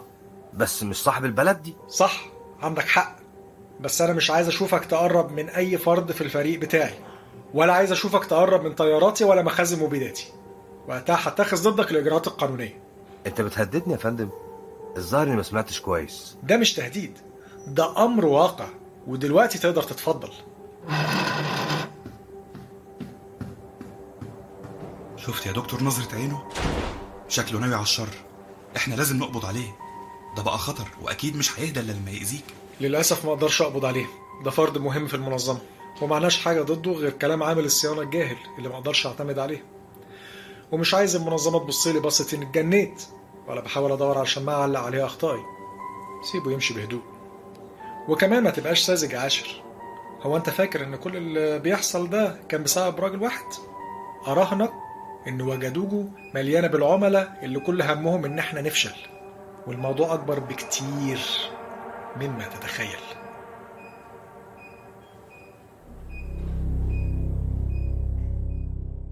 وفي الصباح التالي خرج سامبا مبكرا ليراقبنا في أثناء انطلاقنا إلى قرى البحيرات. كان عددنا قد انخفض كثيرا جدا لكني كنت أعرف أن المشروع أكبر من عشرة رجال. هناك جيش يعمل في كل الدول المشتركة في المشروع لكن المشكلة هي أن القلب بدأ يتآكل. الكوادر التي كان سامبا يحاول جعلها تفكر مثله وتحلم مثله تفرقت ما بين هارب وخائن وميت. وقف يراقبنا عاقدا ذراعيه على صدره وهو يبتسم مشجعا بينما نحن نثب إلى أماكننا في السيارات اللاندروفر فجأة تقلصت ابتسامته. وراح يحدق منكرا في السيارات. ثم صاح. وقف. وقفوا العربيات. اقف عندكم. هو مين اللي حط الشعار الغريب ده على العربيات؟ هو هو ده مش مش شعار عمل أنهار؟ لا طبعا. ده شعار اللعنة عند قبائل الموسى ومعناها إن حملتكم ملعونة ومتحرم الكلام والتعامل معاها. دي محطوطة على كل الطيارات بتاعتنا. ده حتى شلبي أخد باله منها وعلق عليها قبل كده. كل حاجة بقت واضحة دلوقتي. الشعار ده رمز التابوه عندهم. عشان كده أهل القرية بقوا بيتجنبونا ورافضين الكلام معانا. دول حتى رفضوا إنهم يفسروا لنا السبب. دول حتى بعينيهم اللي العمى واكلها قدروا يشوفوا الخطر ويحسوه. قطع يا ابني قطع القرف ده. وانهمكنا في تمزيق كل أثر للشعار من حولنا. ثم كلفني سامبا أن أتولى انتزاع الملصق الكريه من فوق طائراتنا كلها. وكان يوما مثمرا بحق. بعدما تحول موقف القبائل 180 درجة. لقد رحبوا بنا وسمحوا لنا بسحب عينات من دمهم ومن جلودهم. كان لانتزاع الشعار مفعول السحر وقد اندهشت لأننا لم نلحظه إلا الآن. وهكذا بدأ أننا تخلصنا من عقبتين مهمتين. وعند الظهيرة نصب رجالنا خيمة الدواء إياها وراحوا يتفقدون الأسماء بمعونة زعيم القرية. وبدأت طقوس توزيع أقراص الإفرمكتين. كانت طقوس ابتلاع العقار مستمرة وهنا لاحظت الممرضة السويدية شيئا ما. جذبت كمي بيدها فقلت لها في غلظة. اوعي إيدك ما احبش حد يشدني من هدومي أنا. تعال بسرعة مش واد ذوقيات. وواصلت الجذب وأشارت إلى أحد القوم واقفا جوار أحد الأكواخ. كان قد ألصق بطنه المتدلي بجوار الكوخ. وراح يرتجف مرارا ثم راح يترنح. وفي اللحظة التالية أفرغ ما بمعدته ثم تهوى إلى الأرض. هرعت لأرى ما به فوجدته غارقا في عرق غزير وقد تقلصت حدقتاه. المشهد الخالد للتسمم بالمبيدات الحشرية. لكن هذه القرية لم ترى مبيدات حشرية منذ شهر. وللحظة شلت قدراتي العقلية. أما الممرضة فلم تفعل. وقفوا الدواء. وقفوا الدواء. ما حدش يديهم الدواء. وهاتوا اتروبين هنا بسرعة. وفي اللحظة التالية سقط ثلاثة آخرون وهم لا يكفون عن القيء. وهكذا تحولت العملية إلى حالة تسمم جماعي. وطلبنا المزيد من المدد الطبي لاسلكيا على حين راح مندوب شركة الدواء الذي يشرف على فريق التوزيع يصيح في ذهول أنه ثمة من تلاعب بالدواء. ولم يكن الأمر يحتاج إلى ذكاء كبير لفهم هذا. لا ذنب للشركة فيما يحدث. لقد تفحص أحدهم عبوات الدواء الموضوعة في علب بلاستيكية كبيرة مختومة فوجد أن بعض العلب التي لم تفتح بعد قد تمزق خاتمها. لقد جرى استبدال الدواء خلسة في مخازن وجدوجو استبدلوا به اقراصا لها ذات المظهر لكنها تحوي مركبا فوسفوريا عضويا. أي بالعربية تحوي سما زعافا. لا تسلني بعد هذا عن الفوضى التي تلت. طائرات من منظمة الصحة العالمية عربات إسعاف خبراء من وزارة الصحة هنا عينات تحقيقات قيء صراخ دموع. لا أعرف من يحاربنا لكنه يلعب بقذارة واضحة يضرب تحت الحزام بلا تحفظ. كله إلا الدواء. يمكن المزاح في كل شيء إلا الدواء. أن ينتظر الطبيب والمريض الشفاء فلا يجيء إلا الموت الداهم. إن من يبدل الدواء بسم لهو شخص فاق قدرات الشر لدى الخيال الآدمي. وإنني لا أتمنى بحق لو تشرفت بمقابلته. وهكذا انتحيت جانبا. جلست على حجر جوار كوخ. يداي ساقطتان إلى جواري ونظرة غبية على وجهي. ذبابة سوداء وقفت على معصمي فلم أجد مجرد القوة كي أطردها. لقد انتهى كل شيء. إن أعداء صنبا جبابرة وليس لي مكان في هذه الحرب. لقد فشل مشروع عمل أنهار ولن تقوم له قائمة. ليس بعد ما حدث. لن تسمح الحكومة البوركينيه باستمرار المشروع ولو سمحت فلن يتعامل معنا القوم. ولو تعاملوا فمن يضمن الا يتكرر الشيء ذاته؟ لقد حان الوقت كي أعود إلى وحدة سفاري. كفانا قتالا للطواحين. كفانا تحديا لقوى هي كالأشباح موجودة في كل مكان. عدو لا نعرف شكله ولا عادته ولا هدفه. وعند المساء دخلت مكتبه الذي ازدحم بالساده المهمين جدا. انعقدت سحب التبغ في الهواء الحار. كان صنبا مهموما بحق بعد نهار عصيب لكنه يحاول الابتسام. جذبت مقعدا وجلست غير مدعو ودنوت منه ليكون كلامنا همسا. بعد إذنك يا فندم. أنا أنا محتاج ألغي انتدابي هنا. براحتك يا عاشر. ما أقدرش ألومك. أفتكر كمان هيكون في مدير جديد للمشروع قريب. فعلا يا دكتور؟ هيبقوا أغبياء لو ما عملوش كده. بس أنا هفضل مستمر في مهمتي لحد لما يقولوا بصراحة إنهم استغنوا عن خدماتي. يا دكتور كل اللي بيحصل ده مريب. واستحالة يكون هدفهم الوحيد إنهم يثبتوا للعالم إن الأفارقة عاجزين عن الإدارة. أكيد في سبب أقوى من كده بكتير. تقدر تقول طمعهم في مال أو نفوذ مثلا؟ الاحتمالات كتير وكله بيدور على مصلحته. يعني مثلا الراجل الأقرع اللي هناك ده أبو نضارة وجرافطة خضراء؟ ده يا سيدي مندوب شركة بايوسايد. جاي يعرض علينا المبيد الجديد. ولا شايف اللي بيشرب القهوة دلوقتي ده؟ ده رئيس إدارة تسويق بشركة جوزلن جاي يقدم لنا طريقة مضمونة ورخيصة لتوريد عقار إيفرمكتين. من إنتاج معاملهم. وكلهم بيلمحوا على رشاوى وعمولات. آه، عمرنا ما هنعرف الحقيقة يا فندم. واسمح لي أمشي من هنا قبل أي حاجة تانية. أنا هبعت فاكس للكاميرون هبلغهم إن أنت راجع. ما بقاش عند العشر حاجة يقدمها ده حقيقي للأسف.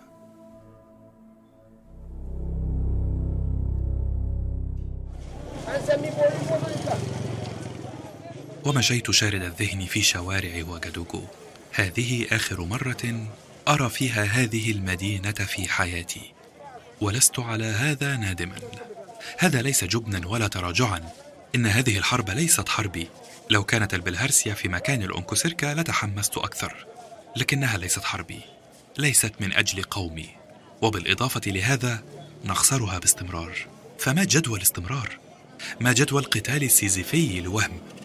وبينما أنا ماش شارد الذهن أصطدم بهذا وأحتك بذاك. سمعت صوتا مألوفا يقول لي بسخرية. هنجونديري مش من هنا يا عاشر. استدرت فوجدت من يقف على بعد أمتار مني. يركب سيارة جيب مكشوفة تذكرك بسيارة الجيش. وقد استرخى للوراء ليبدو سمجا واثقا. بالواقع لم يكن بحاجة لهذا لأنه سمج بالفعل. إنه كليف. تظاهرت بأنني لم أسمعه وواصلت السير. لكنه تقدم بالسيارة بضعة أمتار ليكون بمحاذاتي. وراح يسير بسرعة الرجل العادي وهو لا يكف عن الثرثرة. أنا عارف إني أشبه الأندال وملامحي زي الأشرار في الأفلام بس ده مش ذنبي دي خلقة ربنا. نعمل إيه؟ ومش لازم الكلام اللي بيتقال في حقي يكون صحيح. مش معنى إن دمي تقيل حبتين أبقى مجرم. ولو على كده مش هنلاقي أماكن في السجون تكفينا كلنا. بص أنا مش هطول عليك. في كافتيريا هناك بتقدم حاجات مش بطالة. ناكل سندوتشين جبنة من غير سلطات عشان الزحار الأنبيبي ما يقتلناش. وأنا مش محتاج من وقتك غير دقيقتين. مش هتخسر حاجة صدقني. فكرت في الأمر فوجدت أنني لن أخسر شيئا بالفعل. إن في حذري منه شيئا طفوليا مهينا يذكرني بحذر الأطفال من الغرباء لأنهم وحشين. هذا الرجل لن يستطيع إيذائي لأنني سأحطم وجهه لدى أول بادرة عدائية. وهكذا جلسنا في تلك الكافيتيريا البوركينية ورحت أسمع دفاع كليف عن نفسه. محدش فيكم سألني مرة عن تاريخ المشرف وكفاحي في منظمة الصحة العالمية. وسلمتم ودنكم لكلام مخرب جاهل وصدقتوه من غير أي دليل ضدي. ما جاش في دماغكم إن الميكانيكي ده ممكن ما يكونش عارف يفرق بين شخصين؟ واحد إنجليزي وواحد أمريكي مثلا. هو شايفنا من بعيد كلنا بنتكلم إنجليزي. وهو أصلا مش فاهم إحنا بنقول إيه. لو كنتوا كلفتوا خاطركم وواجهتونا ببعض كان هيقول لكم ولا عمره شافني أصلا. تقصد مين بالإنجليزي التاني؟ دكتور هربرت مونتجمري؟ بس ده ما يبانش عليه خالص إنه خاين أو متآمر. وهم اللي بيبان عليهم بيبقى شكلهم عامل إزاي يعني؟ بيبقوا شبهك.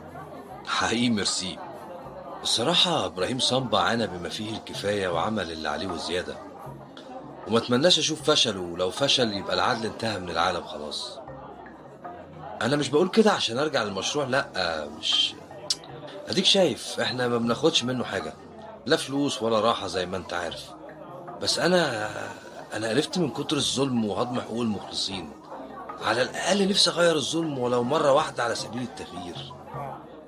بس اللي أنت بتقول- الحقيقة إن اللعبة أكبر بكتير مما تتخيل. أعداء صنبا خليط من شركات الأدوية اللي بتحاول تاخد مكان شركة ميرك شارب.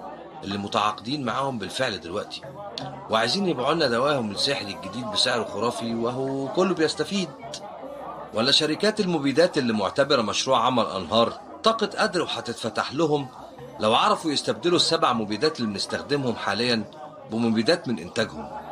ولو خلصنا من دول يجي بقى الكبير بتاعهم. شركات التعدين الأمريكية اللي عايزة تحتكر التعدين على المعادن هنا. بوركينا فاسو مليانة بالذهب والبوكسايت والمنجنيز والحديد. ومهنة التعدين هنا بتمثل واحد في المية بس من الدخل القومي. يعني تقدر تقول مغارة علي بابا بالنسبة لهم محدش لمسها قبلهم المشكلة بقى لما ظهرت الذبابة السوداء خلت الأهالي يسيبوا أرضهم ويهجروها. ما هو محدش عايز يزرع أرض تسبب له العمى. وطبعا المستفيد الأول من الكارثة دي مين؟ شركات التعدين. لكن طبعا حكومة بوركينا فاسو لما شافت إنجاز إبراهيم صنبا على أرض الواقع وإن هو الوحيد اللي قرب يقضي على عمل أنهار لقوا إن في أمل إنهم يستصلحوا ملايين الأراضي الزراعية وإنها فرصة كويسة لرجوع الحياة الطبيعية بعد فترة كبيرة من عدم الاستقرار. وده اللي خلاهم يمنعوا حق الاحتكار للأراضي الزراعية اللي هتنفعهم بعد كده في مواسم الجفاف. الخبز سيد المواقف وأهم من الذهب كمان. ساعتها الشركات حست بخسارة فادحة وإن العقبة الوحيدة اللي واقفة في طريقهم هو إبراهيم مالك سامبا. فهمت بقى أصول اللعبة ماشية إزاي؟ والمشكلة إنه راجل شريف ومحدش بيقدر يشتريه بالفلوس. بالظبط كده. وأنا آسف على الكلام والإشاعات اللي قلتها عليه وقتها. كنت بتسلى مش أكتر. سامبا المسكين ما يعرفش حقيقة الفريق اللي معاه. أنا بنفسي شفت ماريو الطيار البرتغالي قبل كده وهو بيلزق شعار التابوع على الطيارات كلها. وما كنتش أعرف إن ده بيرمز لإيه وقتها. لا لا لا. أنا ما أسمحلكش. كله إلا ماريو. ده عذب الميكانيكي قدامي وأنا اللي خلصته من إيده. وهو خسران إيه ما دام الميكانيكي مش عارفه؟ خد عندك يا سيدي. الإنجليزي والأفريقي والفرنساوي سينيه وسينيه كمان؟ أنت كده مجنون رسمي. أنا شفته من فترة وهو بيفضي شنطة مليانة دبان في قرية من قرى عمل أنهار. وما كنتش فاهم تصرفه لحد ما بدأت الطفرات تظهر. سينيه جاب دبان معدل وراثيا يمكن من بره بس الدبان اتكاثر بسرعة وانتشر مع الهواء لحد ما بقت مشكلة بيولوجية جديدة. باختصار كل اللي لسه عايشين وطياراتهم سليمة هنا هم دول المدسوسين على صنبه خلاص ماشي تمام. نفترض إن كل كلامك صح. عندك أي إثبات عليه؟ يعني معيش أي إثبات للأسف بس أنت لازم تثق فيا ولازم تنقل كلامي لصنبا ضروري وتقول له لو عايز ينجح ويخرج من الأزمة اللي هو فيها لازم يتخلص من فريق عمله كله. أنا خلاص سبت الشغل معاهم وراجع عن جوانديري. عارف بس جرب توصل له كلامي مش هتخسر حاجة. هنا دخل الكافيتيريا رجل ضخم يرتدي قميصا خفيفا عقده على خصره وكان أصلع الرأس تماما. لكنه استغنى عن ذلك بعقص الخصلات الباقية منه على شكل ذيل حصان يتدلى على قفاه وكان الوشم يتناثر على عضديه العاريين. الخلاصة أنه بدا لي يحمل كل صفات البلطجي والغريب أنه دنا من منضدتنا وجلس من دون دعوة ولم يقل سوى. Hi كليف أعرفك بهانز زيلستن دنماركي وقديم في عالم الإجرام يقدر ينظم لك انقلاب بيفجر لك مكان وفي وقت فراغه يلعب دور المخبر الخاص ويراقب لك أعدائك إذا حبيت. هانز بقى هو اللي ساعدني في جمع المعلومات اللي قلتها لك دي كلها. ونصيحتي إنك تقدمه لسامبا أكيد هيحتاج راجل زيه الفترة اللي جاية. كدت أقول له إن سامبا طبيب محترم لا يتعامل مع هذه الحثالة البشرية. ثم وجدت أن إغضاب هذا الجبل الآدمي ليس من الحكمة في شيء. لا لا. صنبا ما بيستخدمش القوة أبدا. مش طريقته. يعني هو ملهوش في الشغل ده فعلا. يبقى غبي لو ما عملش كده. وعلى العموم هانز موجود هنا دايما في الكافتيريا. ومستني التعليمات والفلوس طبعا. وزي ما انت شايف الكافتيريا راقية ما تسمحش بوجوده. بس هو بيبقى قاعد ومطوته قدامه فمحدش بيقدر يقرب له. بص أنا عارف إنك بترفض النوع ده في التعامل بس في غياب القانون يبقى دراعك هو قانونك. وصدقني في مشروع عمل أنهار القانون انعدم تماما. ودون كلمة أخرى ألقى على المائدة بثمن مشروباته ونهض ومعه العملاق الدنماركي.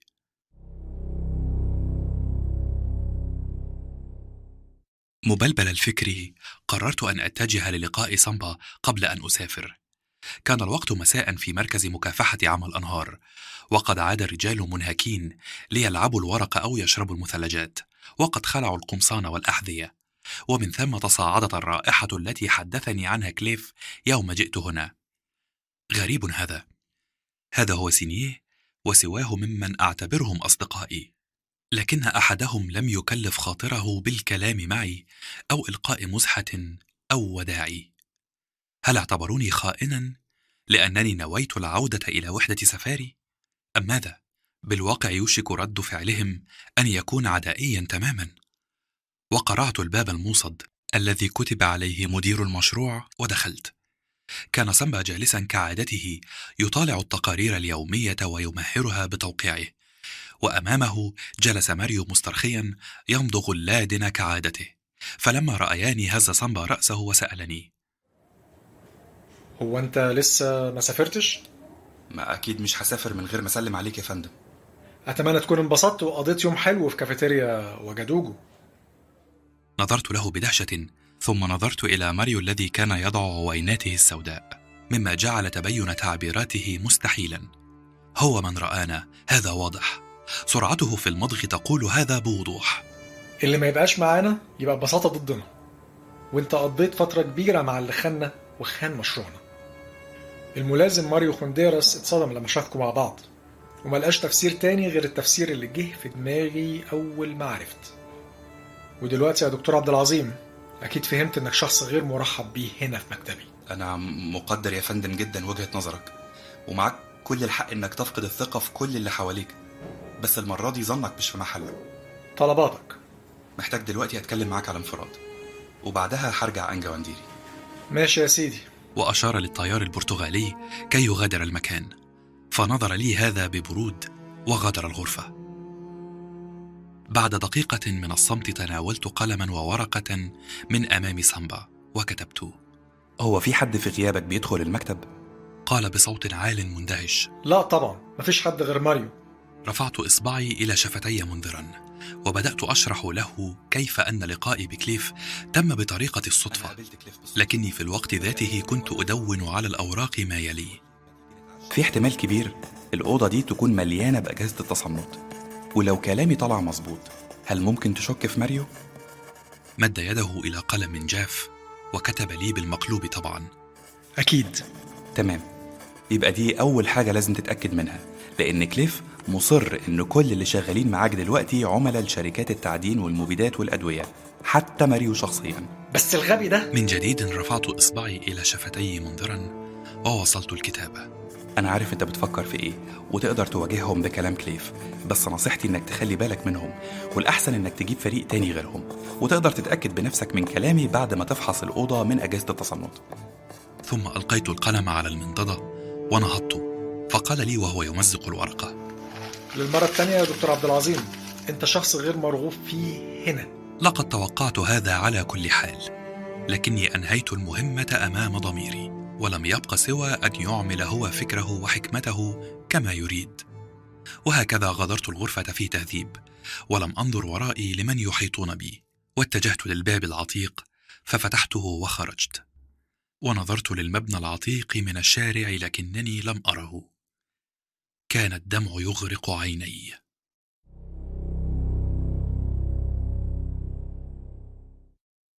ها أنا ذا أغادر البلاد بفضيحة.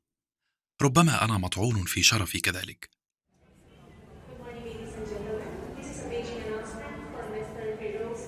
وقفت في المطار أنتظر موعد الطائرة بفارغ الصبر. سأعود إلى وحدة سفاري حيث كل الوجوه الحبيبة. وأعتزل الناس في غرفتي أياما لا أكلم فيها إنسيا. يمكن بلا شك القول أن انتدابي لم يشرف وحدة سفاري كثيرا ولم يحسن العلاقات بينها وبين منظمة الصحة العالمية على الإطلاق. لن يستطيع بارتلي أن يفخر بي أبدا. من يدري ربما ينهي تعاقدي كذلك. أمي أين أنت؟ أين كتفك الحبيب الذي يضوع برائحة الحبهان؟ لأبكي عليه فشلي. هنا شعرت بمن يضع كفه على كتفي. قال كليف وهو يرشف ما بقي من القهوة في قدحه. ما تزعلش نفسك. محدش هيعرف باللي حصل. وما تخليش ده يغير نظرتك واحترامك للراجل العجوز. المشكلة إني بحب الراجل ده وبحترمه. ما كنتش هتضايق خالص لو كان فعلا شخص مش كويس. بس إحنا دايما بنحتاج لاحترام الأشخاص اللي بنحترمهم وشايفينهم مثل أعلى. الاحترام من النوع ده بيبقى مختلف وبيزود احترامنا لنفسنا. ولا يهمك. ما تحملش نفسك فوق طاقتها وخليني أعرفك باللي هيحصل يوم التلات اللي جاي. في اجتماع مهم هيتعمل في قاعة المؤتمرات بفندق ماركوت في وجدوجو. الاجتماع بعنوان القارة السوداء المشكلة والحل. تحس كده العنوان مبهر. بينم عن السلام والتعاون بين الشعوب. بس في الحقيقة الاجتماع هيضم كل أفراد العصابة. كل شركات الأدوية المنافسة لشركة ميرك وشركة المبيدات إياها وشوية كمان من شركات التعدين. وطبعا مش هيكون في صحفيين ولا ممثلين من منظمة الصحة العالمية أو حتى مسؤولين من الحكومة هنا. وأكيد هيبقى في خبراء هيكلفوهم بأنهم يتأكدوا إن مفيش أجهزة تصنت في القاعة. أعتقد إن هم هيتجمعوا عشان يهنوا نفسهم بانتصار خطتهم في القضاء على مشروع عمل أنهار. طيب وأنا مالي؟ بتقولي الكلام ده ليه؟ أنت متخيل كل دول في سلة واحدة؟ هو أنت بتفكر في إيه بالظبط؟ يلا قوم الحق طيارتك. صنبا يستحق مجاملة أخيرة.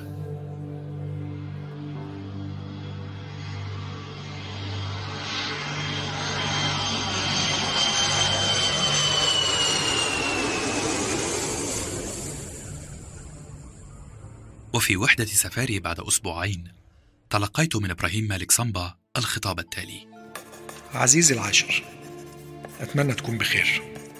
أنا بكتب لك النهاردة لأني مدين ليك باعتذار اتأخر كتير. خبراء الإلكترونيات لقوا فعلا أجهزة تصنت في مكتبي.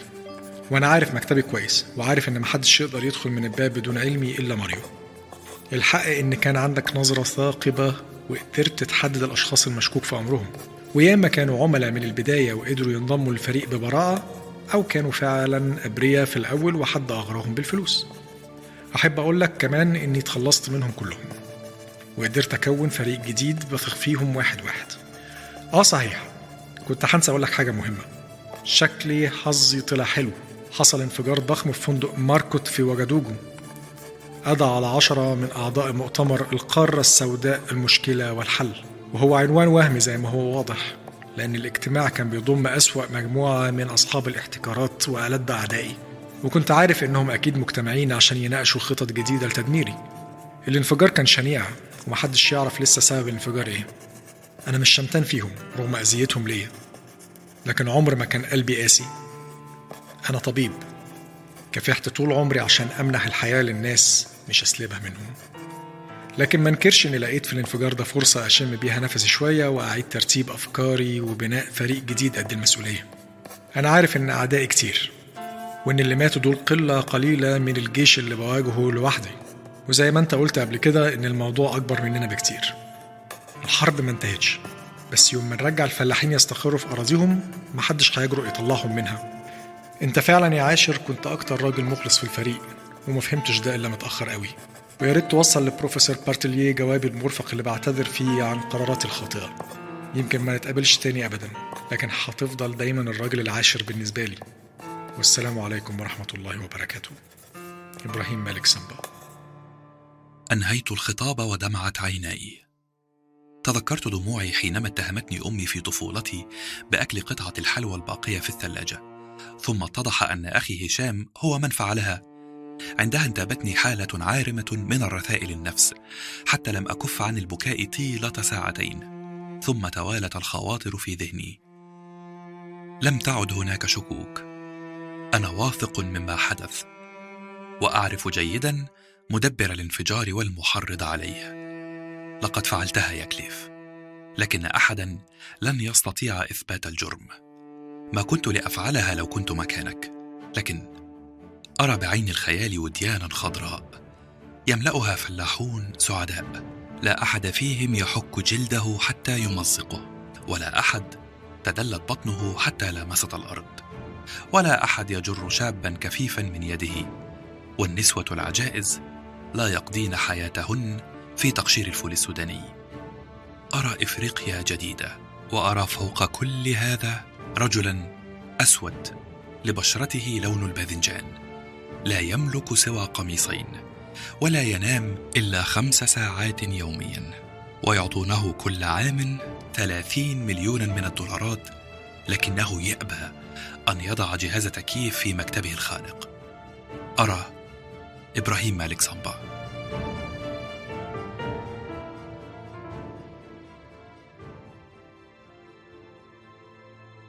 في معمل سري من معامل لويزيانا كانت الطفرة الجديدة من ذبابة سايموليوم دامنوزم قد أنهت أول جيل لها لم يعد باقيا إلا أن ينقل أحدهم هذا الذباب سليما إلى إحدى قرى الأنهار في ساحل العاج ولكن متى؟ وكيف؟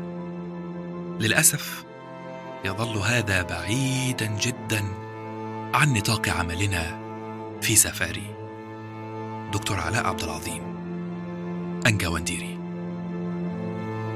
If you have water without hygiene and sanitation, it's dangerous. The two have to go together.